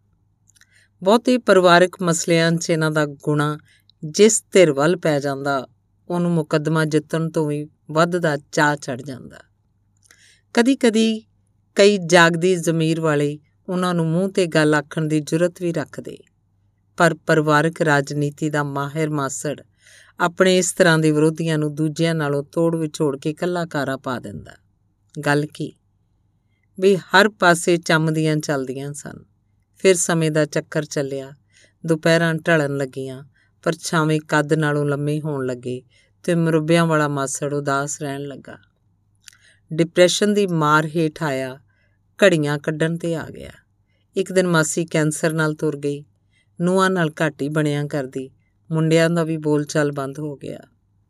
ਬਾਹਰਲੇ ਮੁਲਕ ਰਹਿੰਦੇ ਅਕਸਰ ਆਖ ਦਿੰਦੇ ਕਿ ਜੇ ਸਾਡੇ ਕੋਲ ਬਾਹਰ ਆਉਣਾ ਹੈ ਤੇ ਮੁਰੱਬਿਆਂ ਦੀ ਵੰਡ ਵੰਡਾਈ ਪਹਿਲਾਂ ਹੋਣੀ ਚਾਹੀਦੀ ਹੈ। ਮਾਸੜ ਅੰਦਰੋਂ ਅੰਦਰ ਡਰਦਾ ਕਿ ਜੇ ਕਿਧਰੇ ਹਾਂ ਕੰਮ ਕਰਤਾ ਤਾਂ ਮਾੜੀ ਮੋਠੀ ਮਾੜੀ ਮੋਟੀ ਹੁੰਦੀ, ਪੁੱਛ ਗਿੱਛ ਤੋਂ ਵੀ ਨਾ ਜਾਂਦਾ ਰਹਾ। ਹੁਣ ਕਦੀ ਕਦਾਈ ਡੰਗੋਰੀ ਫੜ ਕੱਲਾ ਕਾਰਾ ਮੁਰੱਬਿਆਂ ਦਾ ਗੇੜਾ ਮਾਰ ਆਉਂਦਾ। ਪਰ ਮੁਰੱਬੇ ਵੀ ਇਹ ਕਹਿ ਕੇ ਪੱਲਾ ਝਾੜ ਦਿੰਦੇ ਕਿ ਭਾਈ, ਜਿੱਦਾਂ ਜੂਆ ਕਿਸੇ ਕਾ ਨਾ ਹੁਆ ਉਦਾਂ ਹੀ ਮੁਰੱਬਾ ਵੀ ਕਿਸੇ ਕਾ ਨਾ ਹੁਆ। ਹੁਣ ਕਿਸੇ ਵੇਲੇ ਘਰੇ ਜੰਮੀਆਂ, ਫੀਮ ਚਟਾ ਕੇ ਮੁਕਾ ਦਿੱਤੀਆਂ, ਬੜੀਆਂ ਹੀ ਚੇਤੇ ਆਉਂਦੀਆਂ। ਸੋਚਦਾ ਜੇ ਇੱਕ ਅੱਧੀ ਬਚਾ ਲਈ ਹੁੰਦੀ, ਤਾਂ ਉਹਦੇ ਨਾਲ ਹੀ ਦੁੱਖ ਸੁੱਖ ਫੋਲ ਲਿਆ ਕਰਦਾ। ਫਿਰ ਇੱਕ ਦਿਨ ਇੰਜੀ ਚਲਾ ਗਿਆ ਚੁੱਪ ਚਪੀਤੇ ਦੁਨੀਆ ਉਂਝ ਦੀ ਉਂਝੀ ਸੀ। ਕਿੰਨੇ ਸਾਰੇ ਹੋਰ ਜੰਮ ਪਏ ਮੁਰੱਬਿਆਂ ਵਾਲੇ। ਮਾਸੀ ਮਾਸੜਾਂ ਦਾ ਭਾਰ ਚੱਲਦੀ ਸਦੀਆਂ ਤੋਂ ਚੱਲਦਾ ਉਹੀ ਵਰਤਾਰਾ। ਮੇਰੀ ਨਾਨੀ ਨਿੱਕੇ ਹੁੰਦੇ ਸਾਨੂੰ ਖੇਡਦਿਆਂ ਨੂੰ ਅਕਸਰ ਹੀ ਆਖਦੀ ਹੁੰਦੀ ਸੀ ਕਿ ਪੁੱਤ ਭੋਏ ਤੇ ਹੀ ਖੇਡਿਓ, ਚੁਬਾਰੇ ਤੇ ਨਾ ਜਾ ਚੜਿਓ। ਜੇ ਉੱਥੋਂ ਡਿੱਗੇ ਤਾਂ ਸੱਟ ਪੇਟ ਬੜੀ ਭੈੜੀ। ਹੁਣ ਸਮਝ ਆਈ ਕਿ ਬਿਲਕੁਲ ਸਹੀ ਆਖਿਆ ਕਰਦੀ ਸੀ। ਉਚਾਈ ਤੋਂ ਡਿੱਗਿਆ ਨੂੰ ਵਾਕਈ ਸੱਟ ਪੇਟ ਬੜੀ ਲੱਗਦੀ ਹੈ ਅਫਰੀਕਾ ਦੇ ਜੰਗਲਾਂ 'ਚ ਖਿੱਚੀ ਪੋਸਟ ਵਿਚਲੀ ਇਹ ਫੋਟੋ ਉਸ ਸ਼ੇਰ ਦੀ ਹੈ ਜਿਹੜਾ ਫੋਟੋਗ੍ਰਾਫਰ ਦੀ ਫੋਟੋ ਖਿੱਚਣ ਤੋਂ ਕੁਝ ਘੜੀਆਂ ਬਾਅਦ ਉਹਦੇ ਸਾਹਮਣੇ ਮੁੱਕ ਗਿਆ। ਭੁੱਖਾ ਪਾਣਾ ਲਾਚਾਰ, ਬੇਬਸ, ਤਰਸਯੋਗ ਹਾਲਤ ਵਿੱਚ। ਦੋਸਤੋ, ਇਨਸਾਨ ਦੀ ਕਹਾਣੀ ਵੀ ਨਿਰੀ ਪੂਰੀ ਇਦਾਂ ਦੀ ਹੈ। ਸਾਰੀ ਜ਼ਿੰਦਗੀ ਕੁੱਲ ਜਹਾਨ ਨੂੰ ਆਪਣੇ ਵਸ 'ਚ ਕਰਦਾ ਹੋਇਆ।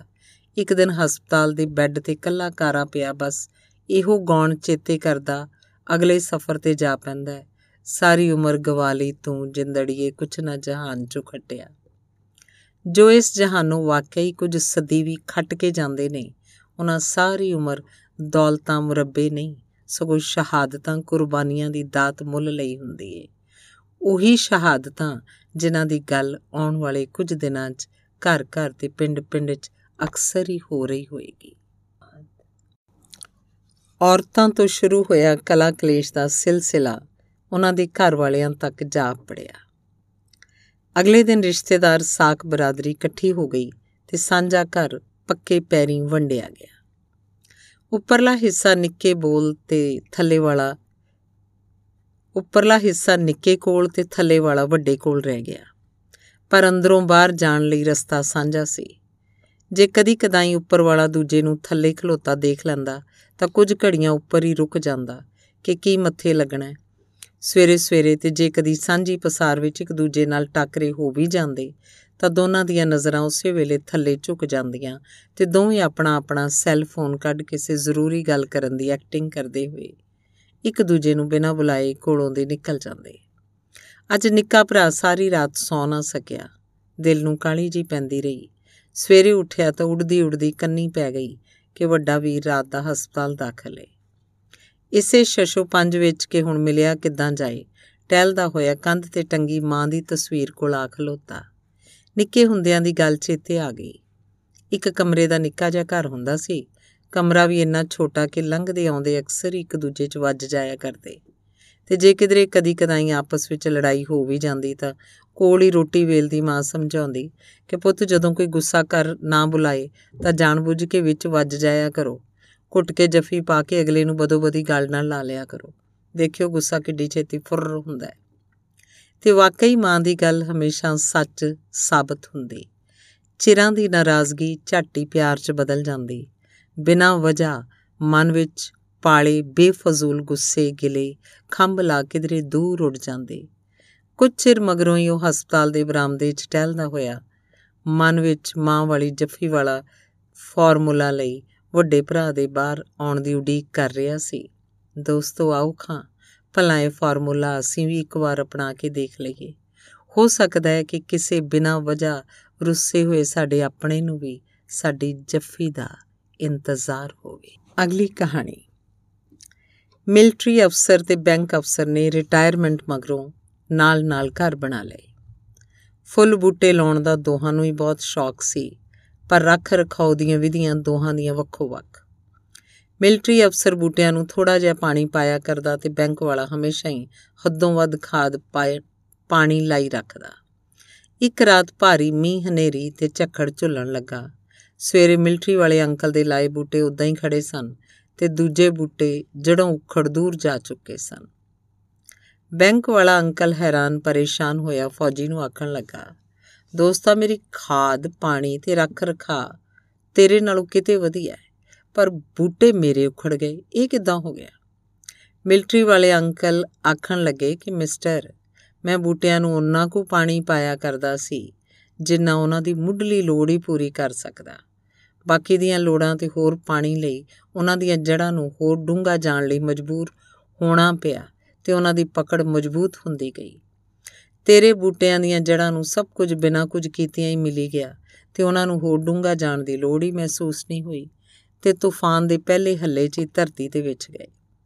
ਦੋਸਤੋ, ਇਹ ਕਹਾਣੀ ਜ਼ਹਿਨ 'ਚ ਉਦੋਂ ਆਈ, ਜਦੋਂ ਇੱਕ ਐਸੇ ਇਨਸਾਨ ਦੇ ਦਰਸ਼ਨ ਮਿਲੇ ਹੋਏ ਜਿਹਦੀ ਜ਼ਿੰਦਗੀ ਪੰਜਾਬ 'ਚ ਬੇਹੱਦ ਸੰਘਰਸ਼ਮਈ ਸੀ ਤੇ ਜਦੋਂ ਕੈਨੇਡਾ ਪਹੁੰਚਿਆ, ਉਦੋਂ ਵੀ ਉਹਦੀ ਮੰਜ਼ਿਲੇ ਮਕਸੂਦ ਨੂੰ ਜਾਂਦਾ ਪੈਂਡਾ ਕੋਈ ਐਡਾ ਸੌਖਾ ਨਹੀਂ ਸੀ।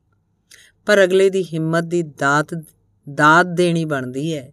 ਨਿੱਕੇ ਨਿੱਕੇ ਨਿਆਣਿਆਂ ਦੀ ਦੇਖਭਾਲ ਤੇ ਹੋਰ ਕਬੀਲਦਾਰੀਆਂ ਦਾ ਬੋਝ ਚੁੱਕਦਾ ਹੋਇਆ ਤਿੰਨ ਨੌਕਰੀਆਂ ਵੀ ਕਰਿਆ ਕਰਦਾ ਸੀ। ਹਿੰਮਤ ਨਹੀਂ ਹਾਰਿਆ ਤੇ ਅੱਜ ਆਪਣੀ ਜ਼ਿੰਦਗੀ ਦੀ ਗੱਡੀ ਵੀ ਲਾਈਨ ਤੇ ਹੈ ਤੇ ਅੱਗੋਂ ਬੱਚੇ ਵੀ ਪੂਰੀ ਤਰ੍ਹਾਂ ਸੈੱਟ। ਮੁੱਕਦੀ ਗੱਲ ਇਹ ਹੈ ਕਿ ਆਪਣੇ ਵਿਹੜੇ ਉੱਗਦੇ ਫੁੱਲ ਬੂਟਿਆਂ ਨੂੰ ਸਿਰਫ ਉਹਨਾਂ ਕੋ ਪਾਣੀ ਦਿਓ ਕਿ ਉਹਨਾਂ 'ਚ ਸੰਘਰਸ਼ ਵਾਲਾ ਜਜ਼ਬਾ ਜਿਉਂਦਾ ਰਹਿ ਸਕੇ। ਬਾਕੀ ਦੀਆਂ ਲੋੜਾਂ ਪੂਰੀਆਂ ਕਰਨ ਲਈ ਉਹ ਖੁਦ ਦੀਆਂ ਜੜਾਂ ਆਪਣੇ ਆਪ ਹੀ ਇੰਨੀਆਂ ਡੂੰਘੀਆਂ ਕਰ ਲੈਣਗੇ ਕਿ ਦੁਨੀਆ ਦੀ ਕੋਈ ਹਨੇਰੀ, ਮੀਂਹ ਤੇ ਝੱਖੜ ਉਹਨਾਂ ਦੇ ਤਣੇ ਨੂੰ ਜੜੋਂ ਨਹੀਂ ਪੁੱਟ ਸਕਦਾ। ਇੱਕ ਜਾਣਕਾਰ ਅਕਸਰ ਹੀ ਆਖਿਆ ਕਰਦੇ ਸਨ ਕਿ ਜੇ ਚਾਹੁੰਦੇ ਹੋ ਕਿ ਅਗਲੀ ਪੀੜ੍ਹੀ ਲੀਹੋਂ ਹੇਠਾਂ ਨਾ ਉਤਰੇ, ਤਾਂ ਉਹਨਾਂ ਨੂੰ ਕਦੀ ਇਸ ਚੀਜ਼ ਦਾ ਅਹਿਸਾਸ ਨਾ ਹੋਣ ਦਿਓ ਕਿ ਤੁਹਾਡੇ ਬਟੂਏ ਤੇ ਅਕਾਊਂਟ 'ਚ ਕਿੰਨੇ ਨੋਟ ਹਨ। ਸਗੋਂ ਹੋ ਸਕੇ ਤਾਂ ਇਹ ਗੱਲ ਦੱਸੋ ਕਿ ਕੰਮਾਂ ਕਾਰਾਂ ਤੇ ਮਸ਼ੀਨਰੀ ਨਾਲ ਸੰਘਰਸ਼ ਕਰਦਿਆਂ ਤੁਹਾਡੇ ਨੌਹਾਂ 'ਚ ਗਰੀਸ ਕਿੰਨੀ ਕੁ ਫਸਦੀ ਏ। ਅਗਲੀ ਕਹਾਣੀ। ਵੱਡੇ ਸਾਹਿਬ ਅੱਜ ਰਿਟਾਇਰ ਹੋ ਰਹੇ ਸਨ। ਵਿਦਾਈ ਸਮਾਰੋਹ 'ਚ ਕਿੰਨੇ ਸਾਰੇ ਕਰਮਚਾਰੀ ਗਮਗੀਨ ਅਵਸਥਾ 'ਚ ਬੈਠੇ ਹੋਏ ਸਨ। ਸਟੇਜ ਤੇ ਸਾਰਿਆਂ ਨੇ ਸਾਥ ਨਾਲ ਬਿਤਾਏ ਆਪਣੇ ਟਾਈਮ ਦੀਆਂ ਗੱਲਾਂ ਸਾਂਝੀਆਂ ਕੀਤੀਆਂ। ਤਕਰੀਬਨ ਹਰੇਕ ਨੇ ਅਖੀਰ 'ਚ ਇੱਕੋ ਜਿਹੇ ਸਵਾਲ ਨਾਲ ਹੀ ਆਪਣਾ ਭਾਸ਼ਣ ਖਤਮ ਕੀਤਾ ਕਿ ਤੁਸੀਂ ਇੰਨੇ ਲੰਮੇ ਅਰਸੇ ਦੀ ਨੌਕਰੀ ਦੇ ਦੌਰਾਨ ਹਰੇਕ ਨਾਲ ਇੰਨੀ ਨਿਮਰਤਾ ਤੇ ਪਿਆਰ ਮੁਹੱਬਤ ਕਾਇਮ ਕਿੱਦਾਂ ਰੱਖਿਆ? 30 ਸਾਲਾਂ ਦੀ ਨੌਕਰੀ ਵਿੱਚ ਨਾ ਕਿਸੇ ਮਾਤ ਹਿੱਤ ਨੂੰ ਕੋਈ ਗਾੜ, ਨਾ ਝਿੜਕ ਤੇ ਨਾ ਹੀ ਕਿਸੇ ਦਾ ਦਿਲ ਹੀ ਦੁਖਾਇਆ। ਇਹ ਸਭ ਕੁਝ ਕਿੱਦਾਂ ਕਰ ਲਿਆ ਤੁਸੀਂ? ਤੇ ਅਖੀਰ 'ਚ ਬੌਸ ਦੀ ਵਾਰੀ ਆਈ। ਆਖਣ ਲੱਗੇ ਕਿ ਬਚਪਨ ਦੀ ਹੱਡ ਬੀਤੀ ਥੋੜੀ ਛੋਟੀ ਕਰਕੇ ਸਾਂਝੀ ਕਰਦਾ। ਅਜੇ ਤੀਜੀ ਚੌਥੀ 'ਚ ਪੜਦਾ ਹੋਵਾਂਗਾ, ਚਾਰ ਭੈਣ ਭਰਾਵਾਂ ਵਿੱਚੋਂ ਸਭ ਤੋਂ ਛੋਟਾ ਮੈਂ ਹੀ ਸਾਂ। ਮਾਂ ਅਕਸਰ ਬਿਮਾਰ ਹੀ ਰਿਹਾ ਕਰਦੀ। ਬਾਪ ਬੜੀ ਸਖਤ ਮਿਹਨਤ ਕਰਦਾ। ਕਈ ਵਾਰ ਕੰਮ ਤੋਂ ਥੱਕਿਆ ਆਇਆ ਰੋਟੀ ਵੀ ਉਹੀ ਪਕਾਉਂਦਾ। ਫਿਰ ਵੀ ਹਮੇਸ਼ਾ ਹੱਸਦਾ ਹੀ ਰਹਿੰਦਾ। ਮੈਂ ਕਦੀ ਉਹਦੀਆਂ ਅੱਖਾਂ 'ਚ ਅਥਰੂ ਨਹੀਂ ਸੀ ਵੇਖੇ। ਫਿਰ ਇੱਕ ਦਿਨ ਮਾਂ ਚਲੀ ਗਈ। ਉਹ ਤਾਂ ਵੀ ਨਹੀਂ ਰੋਇਆ। ਲੁਕ ਛਿਪ ਕੇ ਓਲੇ ਜੇ ਨਾਲ ਅਥਰੂ ਜ਼ਰੂਰ ਵਗਾ ਲਿਆ ਕਰਦਾ। ਕਦੀ-ਕਦੀ ਮੈਨੂੰ ਉਸ ਵਿੱਚੋਂ ਆਪਣੀ ਮਾਂ ਦਿਸਦੀ ਹੁੰਦੀ। ਲੋਕ ਆਖਦੇ ਨੇ ਹੁਣ ਨਵੀਂ ਮਾਂ ਲੈ ਆਉਣੀ, ਪਰ ਉਹਨੇ ਦੂਜਾ ਵਿਆਹ ਨਹੀਂ ਕਰਵਾਇਆ। ਇੱਕ ਵਾਰ ਮਾਂ ਮਰੀ ਨੂੰ ਮਸਾਂ 6 ਮਹੀਨੇ ਵੀ ਨਹੀਂ ਸੀ ਹੋਏ ਕਿ ਮੈਨੂੰ ਉਹਦੀ ਰੋਟੀ ਦੇਣ ਉਹਦੇ ਦਫ਼ਤਰ ਜਾਣਾ ਪੈ ਗਿਆ। ਦੇਖਿਆ ਤਾਂ ਆਪਣੀ ਕੁਰਸੀ ਤੇ ਨਹੀਂ ਸੀ। ਕਿਸੇ ਦੱਸਿਆ ਕਿ ਉਹਨੂੰ ਵੱਡੇ ਸਾਹਿਬ ਨੇ ਕੋਲ ਬੁਲਾਇਆ ਹੈ। ਮੈਂ ਬੌਸ ਕਮਰੇ ਦੇ ਬਾਹਰ ਲੱਗੇ ਸ਼ੀਸ਼ੇ ਤੋਂ ਅੰਦਰ ਦੇਖਿਆ। ਬੌਸ ਉਹਨੂੰ ਉੱਚੀ ਉੱਚੀ ਕੁਝ ਬੋਲ ਰਿਹਾ ਸੀ ਤੇ ਚੁੱਪਚਾਪ ਖੜਾ ਸੁਣ ਰਿਹਾ ਸੀ। ਥੋੜੀ ਦੇਰ ਮਗਰੋਂ ਮੈਂ ਉਹਨੂੰ ਆਪਣੇ ਅਥਰੂ ਪੂੰਝਦਿਆਂ ਦੇਖਿਆ। ਮੇਰੇ ਬਾਲ ਮਨ 'ਚ ਵਲਵਲੇ ਉੱਠਣੇ ਸ਼ੁਰੂ ਹੋ ਗਏ। ਅਖੀਰ ਮੈਥੋਂ ਰਿਆ ਨਾ ਗਿਆ ਤੇ ਮੈਂ ਬਿਨਾਂ ਪੁੱਛੇ ਹੀ ਅੰਦਰ ਚਲਾ ਗਿਆ। ਬਾਪ ਦੀ ਮੇਰੇ ਵੱਲ ਪਿੱਠ ਸੀ, ਪਰ ਬੌਸ ਮੈਨੂੰ ਦੇਖ ਸਕਦਾ ਸੀ। ਮੈਨੂੰ ਦੇਖ ਬੌਸ ਨੇ ਚਪੜਾਸੀ ਨੂੰ ਅੰਦਰ ਬੁਲਾਇਆ ਤੇ ਚੀਖਦਾ ਹੋਇਆ ਪੁੱਛਣ ਲੱਗਾ, ਇਹ ਬੱਚਾ ਕੌਣ ਹੈ ਤੇ ਬਿਨਾਂ ਇਜਾਜ਼ਤ ਅੰਦਰ ਕਿੱਦਾਂ ਆਇਆ? ਮੇਰੇ ਬਾਪ ਨੇ ਮੁੜ ਕੇ ਦੇਖਿਆ ਤੇ ਕਾਲੀ ਨਾਲ ਆਪਣੀਆਂ ਅੱਖਾਂ ਪੁੰਝਣ ਦੀ ਅਸਫਲ ਜੀ ਕੋਸ਼ਿਸ਼ ਕੀਤੀ। ਪਰ ਮੈਂ ਆਪੇ ਤੋਂ ਬਾਹਰ ਜਿਆ ਹੋ ਗਿਆ ਤੇ ਬੌਸ ਨੂੰ ਆਖਣ ਲੱਗਾ ਕਿ ਤੁਸੀਂ ਮੇਰੇ ਬਾਪ ਦਾ ਦਿਲ ਕਿਉਂ ਦੁਖਾਇਆ ਤੁਹਾਨੂੰ ਪਤਾ ਨਹੀਂ? ਉਹਨੂੰ ਘਰ 'ਚ ਬਿਨ ਮਾਂ ਦੇ ਚਾਰ ਬੱਚਿਆਂ ਦੀ ਪਰਵਰਿਸ਼ ਵੀ ਕਰਨੀ ਪੈਂਦੀ ਏ। ਮੇਰੇ ਬਾਪ ਨੇ ਮੇਰੇ ਮੂੰਹ ਤੇ ਹੱਥ ਰੱਖਣ ਦੀ ਕੋਸ਼ਿਸ਼ ਕੀਤੀ, ਪਰ ਮੈਂ ਉਦੋਂ ਤੱਕ ਬੋਲਦਾ ਗਿਆ, ਜਦੋਂ ਤੱਕ ਸਾਨੂੰ ਦੋਹਾਂ ਨੂੰ ਦਫ਼ਤਰ ਤੋਂ ਬਾਹਰ ਨਹੀਂ ਕਰ ਦਿੱਤਾ ਗਿਆ। ਬਾਪ ਦੀ ਨੌਕਰੀ ਤੋਂ ਵੀ ਜਵਾਬ ਮਿਲ ਗਿਆ, ਪਰ ਤੁਹਾਡੇ ਵਰਗੇ ਸਾਥੀਆਂ ਨੇ ਦਬਾਅ ਪਾ ਕੇ ਮੁੜ ਬਹਾਲ ਕਰਵਾ ਦਿੱਤਾ। ਮੈਂ ਉਸ ਦਿਨ ਆਪਣੇ ਬਾਪ ਦੀ ਹੋਈ ਬੇਇੱਜ਼ਤੀ ਦਾ ਬਦਲਾ ਲੈਣ ਦੀ ਮਨ 'ਚ ਠਾਣ ਲਈ, ਫਿਰ ਰੱਜ ਕੇ ਮਿਹਨਤ ਕੀਤੀ। ਬਾਪ ਦੇ ਕੰਮਾਂ ਵਿੱਚ ਹੱਥ ਵੀ ਵਟਾਇਆ ਤੇ ਫਿਰ ਵਾਹਿਗੁਰੂ ਦੀ ਮਿਹਰ ਨਾਲ ਇੱਕ ਦਿਨ ਬੌਸ ਬਣ ਤੁਹਾਡੇ ਕੋਲ ਆ ਗਿਆ। ਨੌਕਰੀ ਦੇ ਪਹਿਲੇ ਦਿਨ ਇੱਕ ਵੱਡਾ ਫੈਸਲਾ ਲਿਆ। ਕੋਈ ਐਸਾ ਕੰਮ ਜਾਂ ਐਸੀ ਭਾਸ਼ਾ ਨਹੀਂ ਵਰਤਾਂਗਾ ਕਿ ਦਫ਼ਤਰ ਦੇ ਕਿਸੇ ਕਰਮਚਾਰੀ ਨੂੰ ਮੇਰੇ ਕਰਕੇ ਹੰਝੂ ਵਹਾਉਣੇ ਪੈਣ। ਕਿਉਂਕਿ ਉਹਨਾਂ ਵਿੱਚ ਕੁਝ ਉਹਨਾਂ ਨਿੱਕੇ ਬੱਚਿਆਂ ਦੇ ਬਾਪ ਵੀ ਹੋ ਸਕਦੇ ਨੇ ਜੋ ਆਪਣੇ ਬਾਪ ਨੂੰ ਹੀਰੋ ਸਮਝਦੇ ਹੋਣਗੇ। ਕੁਝ ਉਹਨਾਂ ਔਰਤਾਂ ਦੇ ਪਤੀ ਵੀ ਹੋਣਗੇ ਜਿਹੜੀਆਂ ਆਪਣੇ ਘਰ ਵਾਲਿਆਂ ਨੂੰ ਕਿਸੇ ਮਹਾਰਾਜੇ ਤੋਂ ਘੱਟ ਨਹੀਂ ਸਮਝਦੀਆਂ ਹੋਣਗੀਆਂ। ਮੈਨੂੰ ਅਜੇ ਵੀ ਕਈ ਆਖ ਦਿੰਦੇ ਨੇ ਕਿ ਕਾਮਿਆਂ ਨੂੰ ਜ਼ਿਆਦਾ ਸਿਰੇ ਨਹੀਂ ਚੜਾਈਦਾ। ਸਗੋਂ ਉਹਨਾਂ ਨੂੰ ਕੰਟਰੋਲ 'ਚ ਰੱਖਣ ਲਈ ਗਾਲਾਂ ਤੇ ਦਬਕੇ ਵਾਲੀ ਭਾਸ਼ਾ ਵਰਤ ਲੈਣ 'ਚ ਕੋਈ ਹਰਜ ਨਹੀਂ। ਮੇਰਾ ਹਮੇਸ਼ਾ ਹੀ ਇਹੀ ਜਵਾਬ ਹੁੰਦਾ ਹੈ ਕਿ ਜੇ ਕਿਸੇ ਨੂੰ ਕੰਟਰੋਲ ਕਰਨ ਲਈ ਬਸ ਇਹੀ ਦੋ ਰਾਹ ਬਚੇ ਨੇ, ਤਾਂ ਫਿਰ ਸੋਹਣੇ ਰੱਬ ਨੇ ਇਨਸਾਨ ਨੂੰ ਪਿਆਰ, ਮੁਹੱਬਤ ਤੇ ਮਿੱਠੀ ਜ਼ੁਬਾਨ ਵਾਲੇ ਗੁਣਾਂ ਨਾਲ ਕਿਉਂ ਨਵਾਜਿਆ ਹੈ ਸੋ ਦੋਸਤੋ, ਦੱਸ ਦੇ ਇੱਕ ਵਾਰ ਤਲਵਾਰ, ਚਾਕੂ, ਛੁਰੀ, ਗੰਡਾਸੇ ਤੇ ਹੋਰ ਤੇਜ਼ ਧਾਰ ਵਾਲੇ ਹਥਿਆਰਾਂ ਵਿੱਚ ਇਸ ਗੱਲੋਂ ਬਹਿਸ ਹੋ ਰਹੀ ਹੁੰਦੀ ਹੈ ਕਿ ਸਭ ਤੋਂ ਤਿੱਖਾ ਤੇ ਡੂੰਘਾ ਫੱਟ ਕਿਸ ਦਾ ਹੋ ਸਕਦਾ ਹੈ? ਇੱਕ ਪਾਸੇ ਬੈਠੀ ਜ਼ੁਬਾਨ ਅੰਦਰੋਂ ਅੰਦਰ ਮੁਸਕਰਾ ਰਹੀ ਸੀ। ਅਗਲੀ ਕਹਾਣੀ। ਸਨ 74-75 ਦੀ ਗੱਲ। ਦਰਮਿਆਨੇ ਜੇ ਕੱਦ ਦਾ ਕਾਲਾ ਸਿੰਘ। ਹਰਿਆਣੇ ਦੇ ਨਾਰਨੌਲ ਇਲਾਕੇ ਦਾ ਨਾਮੀ ਬਦਮਾਸ਼। ਕਤਲ, ਡਾਕੇ, ਰਾਜਨੀ ਤੇ ਹੋਰ ਵੀ ਕਿੰਨਾ ਕੁਝ ਆਮ ਜਿਹੀ ਗੱਲ। ਇੱਕ ਵੇਰ ਮਹਾਰਾਸ਼ਟਰ ਵੱਲ ਡਾਕਾ ਮਾਰਨ ਗਏ ਦਾ ਬਾਹਰੀ ਸਰੂਪ ਵੇਖ ਕਿਸੇ ਆਖਿਆ, ਓਏ, ਨੰਦੇੜ ਸਾਹਿਬ ਦਰਸ਼ਨ ਵੀ ਕੀਤੇ ਕਿ ਨਹੀਂ? ਫਿਰ ਅੰਦਰੋਂ ਇੱਕ ਜਿਗਿਆਸਾ ਜਾਗੀ। ਨੰਦੇੜ ਦੀ ਇਸ ਧਰਤੀ 'ਚ ਪਤਾ ਨਹੀਂ ਕੀ ਖਾਸ ਗੱਲ ਏ। ਹਰ ਬੰਦਾ ਦਰਸ਼ਨ ਦੀ ਗੱਲ ਕਰਦਾ ਹੈ। ਆਥਣੇ ਉੱਥੇ ਗਿਆ, ਦਰਸ਼ਨ ਕੀਤੇ। ਦਸਮ ਪਿਤਾ ਦਾ ਸਥਾਨ ਵੇਖ ਅੰਦਰੋਂ ਝੁੰਝੁਣੀ ਜੀ ਆਈ। ਦਿਨ ਢਲੇ ਕੁਝ ਸੋਚਦਾ ਗੋਦਾਵਰੀ ਦੇ ਕੰਢੇ ਤੇ ਤੁਰਿਆ ਜਾਵੇ, ਤਾਂ ਇੱਕ ਸੁਨਸਾਨ ਜੀ ਜਗ੍ਹਾ ਤੇ ਅੱਪੜ ਕਿਸੇ ਬੀਬੀ ਦੀ ਆਵਾਜ਼ ਕੰਨੀ ਪਈ। ਤਿੰਨ ਬੰਦੇ ਅਸਮਤ ਲੁੱਟਣ ਦੀ ਤਾਕ ਵਿੱਚ ਸਨ, ਉਹ ਸਹਾਇਤਾ ਲਈ ਕੂਕ ਰਹੀ ਸੀ। ਉਹਨਾਂ ਨੂੰ ਇੰਜ ਕਰਨੋਂ ਮੋੜਿਆ ਤਾਂ ਅੱਗੇੋਂ ਠਿੱਠ ਕਰਨ ਲੱਗੇ, ਅਖੇ ਚਿੜੀ ਦੀ ਪਹੁੰਚੇ ਜਿੰਨਾ ਤੇਰਾ ਵਜੂਦ, ਤੂੰ ਸਾਡਾ ਕੀ ਵਿਗਾੜ ਲਏਗਾ? ਖੂਨ ਨੇ ਉਬਾਲਾ ਖਾਦਾ ਉਹਨਾਂ ਦੀ ਹੀ ਤਲਵਾਰ ਖੋ ਕੇ ਸਾਰੇ ਥਾਂ ਮੁਕਾਤੇ। ਅੱਗੇ ਪਿੱਛੇ ਵਾਰਦਾਤ ਮਗਰੋਂ ਮੌਕੇ ਤੋਂ ਫਰਾਰ ਹੋ ਜਾਣਾ ਪਹਿਲਾ ਕੰਮ ਹੁੰਦਾ ਸੀ, ਪਰ ਉਸ ਦਿਨ ਕਿਸੇ ਘੋੜਸਵਾਰ ਨੇ ਦੂਰੋਂ ਦਰਸ਼ਨ ਦਿੱਤੇ। ਆਖਿਆ, ਗੁਰਮੁਖਾ ਹੁਣ ਭੱਜੀ ਨਾ। ਤੂੰ ਕਿਹੜਾ ਗਲਤ ਕੀਤਾ? ਸਿੰਘਾਂ ਵਾਲੀ ਤਾਂ ਕੀਤੀ ਆ। ਫਿਰ ਉੱਥੇ ਖਲੋਤਾ ਗ੍ਰਿਫਤਾਰ ਹੋ ਗਿਆ। ਛਾਣਬੀਣ ਮਗਰੋਂ ਵੱਡਾ ਇਸ਼ਤਿਹਾਰੀ ਨਿਕਲਿਆ। ਪਿਛੋਕੜ ਹਰਿਆਣੇ ਦਾ ਸੀ। ਅਗਲਿਆਂ ਅੰਬਾਲੇ ਜੇਲ੍ਹ ਘੱਲ ਦਿੱਤਾ। ਇੱਥੇ ਸਾਰਾ ਦਿਨ ਕਿਸੇ ਵੀ ਯੋਗ ਚ ਰੋਂਦਾ ਰਿਹਾ ਕਰੇ। ਅਖੇ ਫਾਂਸੀ ਤੋਂ ਪਹਿਲਾਂ ਇੱਕ ਵਾਰ ਦਰਬਾਰ ਸਾਹਿਬ ਅੰਮ੍ਰਿਤਸਰ ਦਰਸ਼ਨ ਕਰਨੇ ਨੇ। ਅਕਾਲੀ ਮੋਰਚੇ ਦੇ ਸਬੰਧ ਵਿੱਚ ਜੇਲ੍ਹ ਆਏ ਕੁਝ ਅਕਾਲੀਆਂ ਨੇ ਵਰਤਾਰਾ ਵੇਖਿਆ ਤਾਂ ਗੱਲ ਉਸ ਵੇਲੇ ਦੇ ਮੁੱਖ ਮੰਤਰੀ ਗਿਆਨੀ ਜੈਲ ਸਿੰਘ ਤੱਕ ਪਹੁੰਚ ਗਈ। ਫਿਰ ਕੁਝ ਦਿਨਾਂ ਦੀ ਪੈਰੋਲ ਮਿਲ ਗਈ ਪਰ ਸਰੀਰ ਇੰਨਾ ਬਿਰਧ ਤੇ ਕਮਜ਼ੋਰ ਹੋ ਗਿਆ ਸੀ ਕਿ ਤੁਰਿਆ ਨਾ ਜਾਵੇ। ਕੁਝ ਜਾਣਕਾਰਾਂ ਨੇ ਫੜ ਕੇ ਪਰਕਰਮਾਂ ਦਾ ਚੱਕਰ ਲਵਾਇਆ। ਦੁੱਖ ਭੰਜਣੀ ਬੇਰੀ ਲਾਗੇ ਖਲੋ ਗਿਆ। ਅਖੇ ਇਸ਼ਨਾਨ ਕਰਨਾ ਹੈ। ਇਸ਼ਨਾਨ ਮਗਰੋਂ ਇੱਕ ਕਰਾਮਾਤ ਹੋਈ। ਦੋ ਤਿੰਨ ਬੰਦਿਆਂ ਆਸਰੇ ਤੁਰਦਾ ਕਾਲਾ ਸਿੰਘ ਹੁਣ 9 ਬਰ 9 ਹੋ ਕੇ ਆਪਣੇ ਸਿਰ ਹੋ ਗਿਆ ਸੀ। ਸਾਰੇ ਹੈਰਾਨ ਇੱਕ ਹੀ ਵਰਤਾਰਾ ਵਾਪਰਿਆ। ਕਿਸੇ ਤਰ੍ਹਾਂ ਫੇਰ ਇਹ ਗੱਲ ਹਾਕਮਾਂ ਤੱਕ ਜਾ ਪੜੀ। ਚਸ਼ਮਦੀਦ ਆਖਣ ਲੱਗੇ। ਕਿ ਕਾਲਾ ਸਿੰਘ ਨੂੰ ਗੁਰੂ ਰਾਮਦਾਸ ਦੇ ਦਰਬਾਰ ਵਿੱਚੋਂ ਤੇ ਮਾਫੀ ਮਿਲ ਗਈ ਏ। ਹੁਣ ਇਹਨੂੰ ਦੁਨਿਆਵੀ ਅਦਾਲਤਾਂ ਵਿੱਚੋਂ ਵੀ ਬਰੀ ਕਰ ਦੇਣਾ ਚਾਹੀਦਾ ਹੈ ਫਿਰ ਪੱਕੀ ਰਿਹਾਈ ਦੀ ਖੁਸ਼ੀ ਵਿੱਚ ਪਟਿਆਲੇ 'ਚ ਕੱਢੇ ਜਲੂਸ ਵਿੱਚ ਮਰੀਅਲ ਜੈ ਨੂੰ ਕਿਸੇ ਨੇ ਪੁੱਛ ਲਿਆ ਕਿ ਕਾਲਾ ਸਿਆ, ਕਿ ਤੂੰ ਵਾਕਈ ਅਸਮਤ ਲੁੱਟ ਦੇ ਤਿੰਨ ਬੰਦੇ ਤਲਵਾਰ ਨਾਲ ਮੁਕਾ ਦਿੱਤੇ ਸਨ? ਰੋਚ ਆ ਗਿਆ ਕਿ ਨੰਦੇੜ ਸਾਹਿਬ ਦਾ ਅਸਥਾਨ ਹੋਵੇ, ਉੱਤੋਂ ਥੋੜੀ ਬਹੁਤ ਸ਼ਸਤਰਬਾਜੀ ਵੀ ਆਉਂਦੀ ਹੋਵੇ। ਤਾਂ ਦਸਮ ਪਿਤਾ ਦੀ ਮਿਹਰ ਆਪੇ ਹੀ ਹੋ ਜਾਂਦੀ ਏ। ਜੇ ਉਸ ਦਿਨ ਉਹ 10 12 ਵੀ ਹੁੰਦੇ, ਤਾਂ ਵੀ ਮੈਂ ਸਾਰੇ ਪੱਕਾ ਮੁਕਾ ਦੇਣੇ ਸੀ। ਦੁੱਖ ਨਿਵਾਰਨ ਸਾਹਿਬ ਪਟਿਆਲੇ ਕਾਲਾ ਸਿੰਘ ਨੂੰ ਇਹ ਸਵਾਲ ਪੁੱਛਣ ਵਾਲੇ ਦਾਨਿਸ਼ਵਰ ਆਖਦੇ ਕਿ ਉਸ ਦਿਨ ਪੱਕਾ ਯਕੀਨ ਹੋ ਗਿਆ ਕਿ ਚਮਕੌਰ ਦੀ ਕੱਚੀ ਗੜੀ ਗੁਰਦਾਸ ਨੰਗਲ ਦੇ ਥੇ ਬੋਤਾ ਸਿੰਘ ਗਰਜਾ ਸਿੰਘ ਤੇ ਬਾਬਾ ਦੀਪ ਸਿੰਘ ਦੀ ਸ਼ਹਾਦਤ ਭਾਵੇਂ ਕੋਈ ਲੱਖ ਵਾਰੀ ਕਿੰਤੂ ਪ੍ਰੰਤੂ ਕਰੇ। ਸਭ ਕੁਝ ਅਸਲ ਵਾਪਰਿਆ ਏ। ਇਨ ਬਿਨ ਹੂ ਬਹੂ ਸਿੰਘ ਅਸਾਵੀਆਂ ਲੜਦੇ ਹੀ ਆਏ ਨੇ ਤੇ ਅੱਗੋਂ ਵੀ ਲੜਦੇ ਹੀ ਰਹਿਣਗੇ।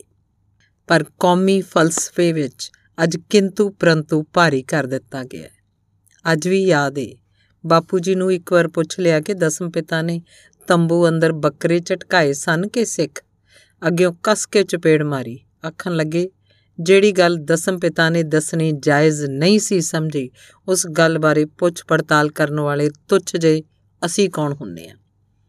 ਅੱਜ ਦੇ ਸੰਦਰਭ ਵਿੱਚ ਕਿਸੇ ਨੇ ਵਾਕਿਆ ਹੀ ਸਹੀ ਆਖਿਆ ਹੈ ਕਿ ਆਪਣੇ ਘਰਾਂ 'ਚ ਸੇਫ ਹਾਂ।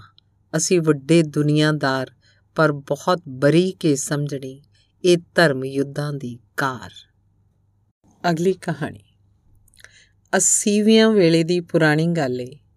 ਬਰਾਤ ਸ੍ਰੀ ਹਰਗੋਬਿੰਦਪੁਰ ਲਾਗੋਂ ਮੇਰੇ ਨਾਨਕੇ ਪਿੰਡੋਂ ਬਟਾਲੇ ਲਾਗੇ ਛੀਨਾ ਰੇਲ ਵਾਲਾ ਆਉਣੀ ਸੀ। ਪਿਤਾ ਜੀ ਵਿਚੋਲੇ ਸਨ, ਸੱਦਾ ਦੋਵੇਂ ਪਾਸਿਓਂ ਇੱਕੋ ਜਿੰਨਾ ਹੀ ਸੀ। ਅੱਧਾ ਪਰਿਵਾਰ ਮੁੰਡੇ ਵਾਲੇ ਪਾਸਿਓਂ ਤੇ ਅੱਧਾ ਕੁੜੀ ਵਾਲੇ ਪਾਸਿਓਂ ਟੁਕਿਆ। ਹਰੇ ਰੰਗ ਦੀ ਐਮਬੈਸਡਰ ਕਾਰ 'ਚ ਮੈਂ ਵਿਆਹ ਵਾਲੇ ਮੁੰਡੇ ਦੇ ਬਿਲਕੁਲ ਨਾਲ ਬੈਠਾ ਸੀ। ਦੂਜੇ ਬਰਾਤੀ ਪੰਜਾਬ ਰੋਡਵੇਜ਼ ਦੀ ਬੱਸ ਅੰਦਰ ਬੈਂਡ ਵਾਜੇ ਵਾਲੇ ਬੱਸ ਦੀ ਛੱਤ ਤੇ ਬਿਠਾਏ ਕਾਰ 'ਚ ਬੈਣ ਤੋਂ ਕਾਫੀ ਲੜਾਈਆਂ ਵੀ ਹੋਈਆਂ।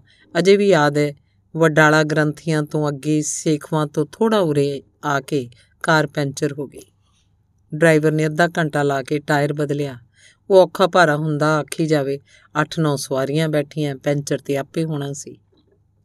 ਬਰਾਤ 9 ਵਜੇ ਦੀ ਜਗ੍ਹਾ ਪੂਰੇ 11:30 ਵਜੇ ਟੁਕੀ ਮੁੰਡੇ ਦੇ ਪਿਓ ਨੇ ਚਵਾਨੀਆਂ ਦਸੀਆਂ, ਪੰਜੀਆਂ, ਦਸੀਆਂ ਦੀ ਖੁੱਲੀ ਛੋਟ ਕੀਤੀ। ਮੇਰੇ ਸਾਹਮਣੇ ਪੈਸਿਆਂ ਦਾ ਮੀਂਹ ਵਰ ਰਿਹਾ ਸੀ, ਪਰ ਮੈਂ ਮਜਬੂਰ ਸੀ। ਸਖਤ ਹਦਾਇਤ ਸੀ ਕਿ ਕੋਈ ਪੈਸਾ ਨਹੀਂ ਚੁੱਕਣਾ। ਫੇਰ ਵੀ ਸਾਹਮਣੇ ਡਿੱਗੀ ਢੇਲੀ ਪੈਰ ਹਟੇ ਪੈਰ ਹੇਠ ਦੱਬ ਲਈ। ਚੁੱਕਦੇ ਹੋਏ ਤੇ ਪਿਤਾ ਦੀ ਨਜ਼ਰ ਪੈ ਗਈ। ਕੁੱਟ ਪਈ ਤੇ ਨਾਲੇ ਸਜ਼ਾ ਵੀ ਮਿਲੀ। ਬਰਾਤੀਆਂ ਦੇ ਹੱਥ ਧੋਣ ਵਾਲੇ ਦੇਸੀ ਟੱਬ ਮਗਰ ਬਣੇ ਪਾਣੀ ਦੇ ਟੈਂਕ ਦਾ ਖਿਆਲ ਰੱਖਣਾ ਮੇਰੀ ਜ਼ਿੰਮੇਵਾਰੀ ਲਾ ਦਿੱਤੀ ਗਈ। ਦੂਜਾ ਕੰਮ ਸੀ ਗਿੱਲਾ ਤੌਲੀਆ ਬਦਲਣਾ। ਲੋਕੀ ਹੱਥ ਧੋਈ ਜਾਣ ਤੇ ਨਾਲੇ ਮੁਖਾਲ ਕਰੀ ਜਾਣ। ਅਖੇ ਵਿਚੋਲੇ ਦਾ ਮੁੰਡਾ ਬਹਿਰਿਆਂ 'ਚ ਭਰਤੀ ਹੋ ਗਿਆ। ਅਖੀਰ ਮੇਰੇ ਮਾਸੜ ਨੂੰ ਮੇਰੇ ਤੇ ਤਰਸ ਆਇਆ। ਉਹਨੇ ਮੇਰੀ ਜਗ੍ਹਾ ਇੱਕ ਹੋਰ ਮੁੰਡਾ ਖਲਿਆਰ ਦਿੱਤਾ ਤੇ ਨਾਲੇ ਇੱਕ ਮਿਹਰਬਾਨੀ ਹੋਰ ਕਰ ਦਿੱਤੀ। ਆਨੰਦ ਕਾਰਜ ਮਗਰੋਂ ਪੜੀ ਜਾਂਦੀ ਸਿੱਖਿਆ ਤੇ ਸੇਰੇ ਵਾਲੇ ਵੇਲੇ ਮਾਈਕ ਫੜਨ ਦੀ ਜ਼ਿੰਮੇਵਾਰੀ ਮੇਰੀ ਲਾ ਦਿੱਤੀ। ਲੋਕ ਵੇਲਾਂ ਤੇ ਸ਼ਗਨ ਫੜਾਈ ਜਾਣ ਤੇ ਨਾਲ ਨਾਲ ਇੱਕ ਇੱਕ 2-2 ਰੁਪਏ ਮੇਰੀ ਝੋਲੀ ਵੀ ਪਾਈ ਜਾਣ। ਕੰਮ ਮੁੱਕਣ ਮਗਰੋਂ ਪੂਰੇ 24 ਰੁਪਏ ਬਣੇ। ਮੇਰੇ ਧਰ, ਪੈਰ ਧਰਤ ਤੇ ਨਾ ਲੱਗਣ। ਪੂਰੇ 2-3 ਦਿਨ ਹੱਟੀਆਂ, ਕੁਲਫੀਆਂ, ਟੌਫੀਆਂ, ਕਰੀਮ ਵਾਲੇ, ਬਿਸਕਟਾਂ ਵਾਲੀਆਂ ਵਾਲੀ ਨੇਰੀ ਆਈ ਰਹੀ। ਆਪ ਵੀ ਰੱਜ ਰੱਜ ਖਾਦੇ ਤੇ ਨਾਲਦਿਆਂ ਨੂੰ ਵੀ ਖੁੱਲੇ ਗੱਫੇ ਲਵਾਏ। ਵੱਡੀ ਮੁਸ਼ਕਲ ਉਦੋਂ ਆ ਪਈ ਜਦੋਂ ਕੁਝ ਦਿਨ ਮਗਰੋਂ ਪਿਤਾ ਜੀ ਹੋਰਾਂ ਉਹਨਾਂ 24 ਦਾ ਹਿਸਾਬ ਵੀ ਮੰਗ ਲਿਆ। ਸੋ ਦੋਸਤੋ, ਉਹਨਾਂ ਸਰਲ, ਸਪਸ਼ਟ ਜ਼ਮਾਨਿਆਂ ਵਿੱਚ ਵਿਆਹ ਵਿਆਹ ਨਹੀਂ, ਸਗੋਂ ਤਿਹਾਰਾਂ ਵਾਂਗ ਮਨਾਏ ਜਾਇਆ ਕਰਦੇ ਸਨ। ਪਲੇਠੀ ਦਾ ਪਰੌਣਾ ਤੇਲ ਚੋ ਕੇ ਅੰਦਰ ਲੰਘਾਇਆ ਜਾਂਦਾ ਸੀ। ਮੇਲ ਦਾ ਵਿਆਹ ਵਾਲੇ ਘਰ ਮਹੀਨਾ ਮਹੀਨਾ ਰਹਿਣਾ ਆਮ ਜੀ ਗੱਲ ਹੋਇਆ ਕਰਦੀ ਸੀ। ਅੱਜ ਵਾਂਗ ਕਾਲੀਆਂ ਬਿਲਕੁਲ ਵੀ ਨਹੀਂ ਸੀ ਪਿਆ ਕਰਦੀਆਂ। ਇੱਕ ਰਿਸ਼ਤੇ 'ਚ ਕਿੰਨੀ ਸਾਰੀ ਰਿਸ਼ਤੇਦਾਰੀ ਤੇ ਵਿਚੋਲਿਆਂ ਦੀ ਪੂਰੀ ਟੀਮ ਸ਼ਾਮਲ ਹੋਇਆ ਕਰਦੀ ਸੀ। ਤਲਾਕ ਕਿਸ ਸ਼ੈ ਦਾ ਨਾਮ ਹੈ ਕੋਈ ਵੀ ਨਹੀਂ ਸੀ ਜਾਣਦਾ। ਨਿੱਕੇ ਮੋਟੇ ਗਿਲੇ ਸ਼ਿਕਵੇ ਤੇ ਗੁੱਸੇ ਨਾਰਾਜ਼ਗੀਆਂ ਝਟਪਟ ਦੂਰ ਕਰ ਲਈਆਂ ਜਾਂਦੀਆਂ ਸੀ। ਖੈਰ, ਉਹ ਜ਼ਮਾਨੇ ਵਾਪਸ ਮੋੜ ਲਿਆਉਣੇ ਤਾਂ ਸ਼ਾਇਦ ਕਿਸੇ ਦੇ ਵੀ ਵਸ 'ਚ ਨਾ ਹੋਣ, ਪਰ ਉਸ ਸੁਨਹਿਰੀ ਦੌਰ ਬਾਰੇ ਗੱਲ ਤਾਂ ਜ਼ਰੂਰ ਕੀਤੀ ਜਾ ਸਕਦੀ ਹੈ, ਕਿਉਂਕਿ ਦਿਲ ਦੀਆਂ ਡੂੰਘੀਆਂ ਪਰਤਾਂ ਅੰਦਰ, ਦੱਬੀਆਂ, ਖੱਟੀਆਂ ਮਿੱਠੀਆਂ ਯਾਦਾਂ ਦੇ ਉਹ ਸੁਨਹਿਰੀ ਦੌਰ ਜਿੰਨੀ ਦੇਰ ਤੱਕ ਬਾਹਰ ਖੁੱਲੀ ਹਵਾ 'ਚ ਨਹੀਂ ਕੱਢੇ ਜਾਂਦੇ, ਕਦੀ ਵੀ ਇਤਿਹਾਸ ਦੀਆਂ ਕਿਤਾਬਾਂ ਦਾ ਸ਼ਿੰਗਾਰ ਨਹੀਂ ਬਣ ਸਕਦੇ। ਅਗਲੀ ਕਹਾਣੀ। ਮੈਂ ਉਦੋਂ ਮਸੀ 6 ਸਾਲ ਦਾ ਹੋਵਾਂਗਾ। ਲੋਕ ਉਹਨੂੰ ਜਾਦੂਗਰ ਨਹੀਂ ਆਖਿਆ ਕਰਦੇ। ਪਰ ਪਤਾ ਨਹੀਂ ਕਿਉਂ ਮੈਨੂੰ ਬੜੀ ਚੰਗੀ ਲੱਗਿਆ ਕਰਦੀ। ਮੈਨੂੰ ਕਿੰਨਾ ਕੁਝ ਖਾਣ ਨੂੰ ਦਿਆ ਕਰਦੀ, ਲਾਡ ਲਡਾਉਂਦੀ, ਢੇਰ ਸਾਰਾ ਮੋਹ ਕਰਦੀ, ਮੱਥਾ ਚੁੰਮਦੀ, ਅਸੀਸਾਂ ਦਿੰਦੀ। ਮੇਰੀ ਮਾਂ ਪਤਾ ਨਹੀਂ ਕਿਉਂ ਮੈਨੂੰ ਅਕਸਰ ਹੀ ਉਹਦੇ ਕੋਲ ਜਾਣ ਤੋਂ ਵਰਜਿਆ ਕਰਦੀ। ਕਈ ਵੇਰ ਉਹਦੇ ਨਾਲ ਲੜ ਵੀ ਪਈ। ਉਹ ਅੱਗੇ ਉਹ ਨੀਵੀਂ ਪਾਈ ਚੁੱਪਚਾਪ ਸੁਣਦੀ ਰਹਿੰਦੀ। ਸਬਰ ਸਿਦਕ ਦਾ ਮੁਜਸਮਾ। ਜਦੋਂ ਸਾਰੇ ਬੰਬੀ ਨੂੰ ਜਾਣ ਲੱਗਦੇ ਤਾਂ ਮੈਂ ਖੜਾ ਕਰਦਾ ਕਿ ਮੈਂ ਉਹਦੇ ਕੋਲ ਉਹਦੇ ਘਰੇ ਹੀ ਰਹਿਣਾ ਪਰ ਉਹ ਸਾਰੇ ਮੈਨੂੰ ਜ਼ਬਰਦਸਤੀ ਆਪਣੇ ਨਾਲ ਲੈ ਜਾਇਆ ਕਰਦੇ। ਮੇਰੀ ਮਾਂ ਨੂੰ ਫਿਕਰ ਹੋ ਗਿਆ ਸੀ, ਸ਼ਾਇਦ ਉਹਦਾ ਕੀਤਾ ਜਾਦੂ ਆਪਣਾ ਅਸਰ ਕਰ ਗਿਆ ਹੈ, ਤਾਂ ਹੀ ਉਹਦਾ ਖਿਹੜਾ ਕਰਦਾ ਹੈ। ਫਿਰ ਮੇਰੀ ਮਾਂ ਸਿਆਣੇ ਕੋਲੋਂ ਮੇਰੇ ਲਈ ਫਾਂਡਾ ਕਰਵਾਉਂਦੀ। ਫਿਰ ਮੈਨੂੰ ਤਾਕੀਦ ਕਰਦੀ ਕਿ ਮੁੜ ਉਹਦੇ ਕੋਲ ਨਹੀਂ ਜਾਣਾ। ਰਿਸ਼ਤੇ 'ਚ ਮੇਰੀ ਚਾਚੀ ਲੱਗਦੀ ਸੀ, ਹਮੇਸ਼ਾ ਹੱਸਦੀ ਹੋਈ, ਪਰ ਪਤਾ ਨਹੀਂ ਕਿਉਂ ਚਾਚੇ ਕੋਲੋਂ ਵੀ ਕਾਫੀ ਗਾਲਾਂ ਖਾਂਦੀ ਰਹਿੰਦੀ। ਕਈ ਵਾਰ ਜਦੋਂ ਚਾਚੇ ਨੂੰ ਸ਼ਰਾਬ ਪੀਣੋਂ ਮੋੜਦੀ, ਤਾਂ ਉਹਨੂੰ ਕੁੱਟ ਵੀ ਲਿਆ ਕਰਦਾ। ਨਾਲੇ ਉੱਚੀ ਸਾਰੀ ਆਖਦਾ, ਨਿਕਲ ਜਾ ਮੇਰੇ ਘਰੋਂ। ਇੰਨੇ ਸਾਲ ਹੋ ਗਏ, ਇੱਕ ਜਵਾਗ ਤੱਕ ਨਹੀਂ ਜੰਮ ਸਕੀ। ਉਹ ਪਿੱਛੋਂ ਬੜੇ ਗਰੀਬ ਘਰੋਂ ਸੀ। ਉਹਦੇ ਕਿੰਨੇ ਸਾਰੇ ਭੈਣ ਭਾਈ ਵੀ ਸਨ। ਉਹਦਾ ਕਮਜ਼ੋਰ ਜਿਹਾ ਬਾਪ ਜਦੋਂ ਵੀ ਉਹਨੂੰ ਛੱਡਣ ਇੱਥੇ ਆਉਂਦਾ, ਤਾਂ ਕੋਈ ਵੀ ਉਹਨੂੰ ਸਿੱਧੇ ਮੂੰਹ ਬੁਲਾਇਆ ਨਾ ਕਰਦਾ। ਉਹ ਬਸ ਉਹ ਬਸ ਸਾਰਿਆਂ ਅੱਗੇ ਹੱਥ ਹੀ ਜੋੜਦਾ ਰਹਿੰਦਾ। ਚਾਚੀ ਨੂੰ ਹਰੇਕ ਅੱਗੇ ਹੱਥ ਜੋੜਦੇ ਹੋਏ ਆਪਣੇ ਬਾਪ ਵੱਲ ਵੇਖ ਕਾਫੀ ਤਰਸ ਆਉਂਦਾ, ਪਰ ਉਹ ਸਬਰ ਦੇ ਕੁੱਟ ਤੋਂ ਸਿਵਾਏ ਹੋਰ ਕੁਝ ਨਾ ਕਰ ਸਕਦੀ। ਮੈਂ ਅਕਸਰ ਹੀ ਦੂਰ ਖਲੋਤਾ ਇਹ ਸਭ ਕੁਝ ਵੇਖਦਾ ਰਹਿੰਦਾ। ਸਾਰੇ ਸਮਝਦੇ ਸਨ ਕਿ ਮੈਂ ਅਣਜਾਣਾ ਸਾਂ। ਇਹਨੂੰ ਕੁਝ ਸਮਝ ਨਹੀਂ ਆਉਂਦੀ, ਪਰ ਮੈਨੂੰ ਸਭ ਕੁਝ ਪਤਾ ਲੱਗ ਜਾਂਦਾ ਸੀ। ਇਹ ਸਾਰਾ ਕੁਝ ਸ਼ਾਇਦ ਇਸ ਲਈ ਹੀ ਕੀਤਾ ਜਾਂਦਾ ਕਿਉਂਕਿ ਉਹਦੇ 'ਚ ਮਾਂ ਬਣਨ ਦੀ ਸਮਰੱਥਾ ਨਹੀਂ ਸੀ ਤੇ ਉਹ ਹੈ ਵੀ ਗਰੀਬ ਘਰੋਂ ਸੀ। ਉਹ ਹਮੇਸ਼ਾ ਪਾਠ ਕਰਦੀ ਰਹਿੰਦੀ, ਸਾਰੇ ਬੱਚਿਆਂ ਦੀਆਂ ਸੁੱਖਾਂ ਸੁੱਖਦੀ ਰਹਿੰਦੀ। ਅਖੀਰ ਹਾਲਾਤਾਂ ਨੇ ਉਹਨੂੰ ਸਿਆਣਿਆਂ ਦੇ ਵਸ ਪਾ ਦਿੱਤਾ। ਫਿਰ ਲੋਕ ਉਹਨੂੰ ਜਾਦੂਗਰਨੀ ਆਖਣ ਲੱਗ ਪਏ। ਘਰਦਿਆਂ ਦੇ ਡਰਾਏ ਜਵਾਕ ਉਹਨੂੰ ਅੱਗਿਓਂ ਆਉਂਦੀ ਨੂੰ ਵੇਖ ਰਾਹੋਂ ਪਰੇ ਹੋ ਜਾਂਦੇ। ਫਿਰ ਇੱਕ ਦਿਨ ਸਾਰੇ ਪਿੰਡ 'ਚ ਰੌਲਾ ਪੈ ਗਿਆ। ਉਹ ਨਾਲ ਵਗਦੀ ਨਹਿਰ 'ਚ ਡੁੱਬ ਗਈ। ਕੁਝ ਦੱਬੀ ਆਵਾਜ਼ 'ਚ ਵੀ ਆਖਦੇ ਕਿ ਉਹਨੂੰ ਧੋਖੇ ਨਾਲ ਡੋਬ ਦਿੱਤਾ ਗਿਆ ਸੀ। ਇਸ ਤੋਂ ਬਾਅਦ ਉਹ ਮੈਨੂੰ ਬੜਾ ਚੇਤੇ ਆਉਂਦੀ। ਨਵੀਂ ਲਿਆਂਦੀ ਚਾਚੀ ਕੋਲ ਚੌਂਕੇ 'ਚ ਪਈ, ਉਹਦੀ ਖਾਲੀ ਪੀੜੀ ਵੱਲ ਵੇਖਦਾ ਤਾਂ ਮੈਨੂੰ ਉੱਥੇ ਬੈਠੀ ਹੋਈ ਸੈਨਤ ਮਾਰ ਆਪਣੇ ਕੋਲ ਬੁਲਾਉਂਦੀ ਹੋਈ ਜਾਪਦੀ। ਕੁਝ ਲੋਕ ਆਖਦੇ ਉਹਦੀ ਰੂਹ ਭਟਕਦੀ ਏ। ਅੱਜ ਇੰਨੇ ਵਰਿਆਂ ਬਾਅਦ ਜਦੋਂ ਮੇਰੀ ਖੁਦ ਦੀ ਰਿਪੋਰਟ ਆਈ ਤਾਂ ਗੋਰੀ ਡਾਕਟਰ ਸਮਝਾਉਣ ਲੱਗੀ ਕਿ ਮੇਰੇ ਸ਼ੁਕਰਾਨੂ ਬਹੁਤ ਘੱਟ ਨੇ, ਸ਼ਾਇਦ ਸਾਰੀ ਉਮਰ ਔਲਾਦ ਦਾ ਸੁੱਖ ਨਾ ਭੋਗ ਸਕਾਂ। ਫਿਰ ਹੋਰ ਤਕਨੀਕਾਂ ਬਾਰੇ ਦੱਸਦੀ ਗਈ, ਪਰ ਮੈਂ 20 ਸਾਲ ਪਹਿਲਾਂ ਵਾਲੇ ਵੇਲਿਆਂ ਚੱਪੜ ਗਿਆ। ਮੈਨੂੰ ਇੰਜ ਲੱਗਾ, ਸ਼ਾਇਦ ਮੇਰਾ ਹਸ਼ਰ ਵੀ ਮੇਰੀ ਚਾਚੀ ਵਰਗਾ ਹੀ ਨਾ ਕਰ ਦਿੱਤਾ ਜਾਏ। ਪਰ ਜਜ਼ਬਾਤੀ ਹੋ ਗਏ ਨੂੰ, ਆਪਣੀ ਗਲਵੱਕੜੀ 'ਚ ਲੈਂਦੀ ਹੋਈ, ਆਪਣੀ ਹਮਸਫਰ ਵੱਲ ਵੇਖ ਮੈਨੂੰ ਇੰਜ ਪ੍ਰਤੀਤ ਹੋਇਆ ਜਿੱਦਾਂ ਨਹਿਰ 'ਚ ਡੁੱਬ ਗਈ ਮੇਰੀ ਚਾਚੀ ਵਾਪਸ ਪਰਤ ਆਈ ਹੋਵੇ ਤੇ ਮੈਨੂੰ ਆਪਣੀ ਬੁੱਕਲ 'ਚ ਲੈ ਕੇ ਆਖ ਰਹੀ ਹੋਵੇ, ਜੇ ਕੁਦਰਤ ਇਨਸਾਨ 'ਚ ਕੋਈ ਸਰੀਰਕ ਨੁਕਸ ਪਾ ਦੇ, ਤਾਂ ਭਲਾ ਉਹਦਾ ਇੰਜ ਤਿਆਗ ਥੋੜਾ ਕਰ ਦਈਦਾ ਹੁੰਦਾ ਹੈ। ਫਿਰ ਇਹ ਰੂਹਾਨੀ ਪਿਆਰ ਤਾਂ ਨਾ ਹੋਇਆ, ਸਗੋਂ ਇਹਨੂੰ ਐਸਾ ਜਿਸਮਾਨੀ ਕਾਰੋਬਾਰ ਹੀ ਆਖਿਆ ਜਾ ਸਕਦਾ ਹੈ ਜਿਸ 'ਚ ਘਾਟਾ ਪੈ ਜਾਣ ਦੀ ਸੂਰਤ ਵਿੱਚ ਸਭ ਤੋਂ ਪਹਿਲਾਂ ਪੱਕੀ ਪੀਠੀ ਭਾਈਵਾਲੀ ਨੂੰ ਹੀ ਤੋੜ ਦਿੱਤਾ ਜਾਂਦਾ ਹੈ। ਦੋਸਤੋ ਅਸੀਂ ਅੱਜ ਵੀ ਉਸੇ ਦੌਰ ਵਿੱਚ ਹਾਂ, ਜਿੱਥੇ ਭਾਵੇਂ ਛੁਰੀ ਖਰਬੂਜ਼ੇ ਤੇ ਡਿੱਗੇ ਜਾਂ ਫਿਰ ਖਰਬੂਜਾ ਛੁਰੀ ਤੇ, ਭਾਰੀ ਕੀਮਤ ਹਮੇਸ਼ਾ ਖਰਬੂਜੇ ਨੂੰ ਹੀ ਚੁਕਾਉਣੀ ਪੈਂਦੀ ਹੈ ਇਹ ਅਸਲ ਵਾਪਰਿਆ ਵਾਰਤਕ ਹਰ ਐਸੇ ਇਨਸਾਨ ਨੂੰ ਸਮਰਪਿਤ, ਜਿਹਨੂੰ ਕਿਸੇ ਸਰੀਰਕ ਘਾਟ ਕਰਕੇ ਨਿਤ ਦਿਹਾੜੇ ਅਨੇਕਾਂ ਕੋਲੂਆਂ ਵਿੱਚ ਪੀੜਿਆ ਜਾਂਦਾ ਹੈ। ਧੰਨਵਾਦ।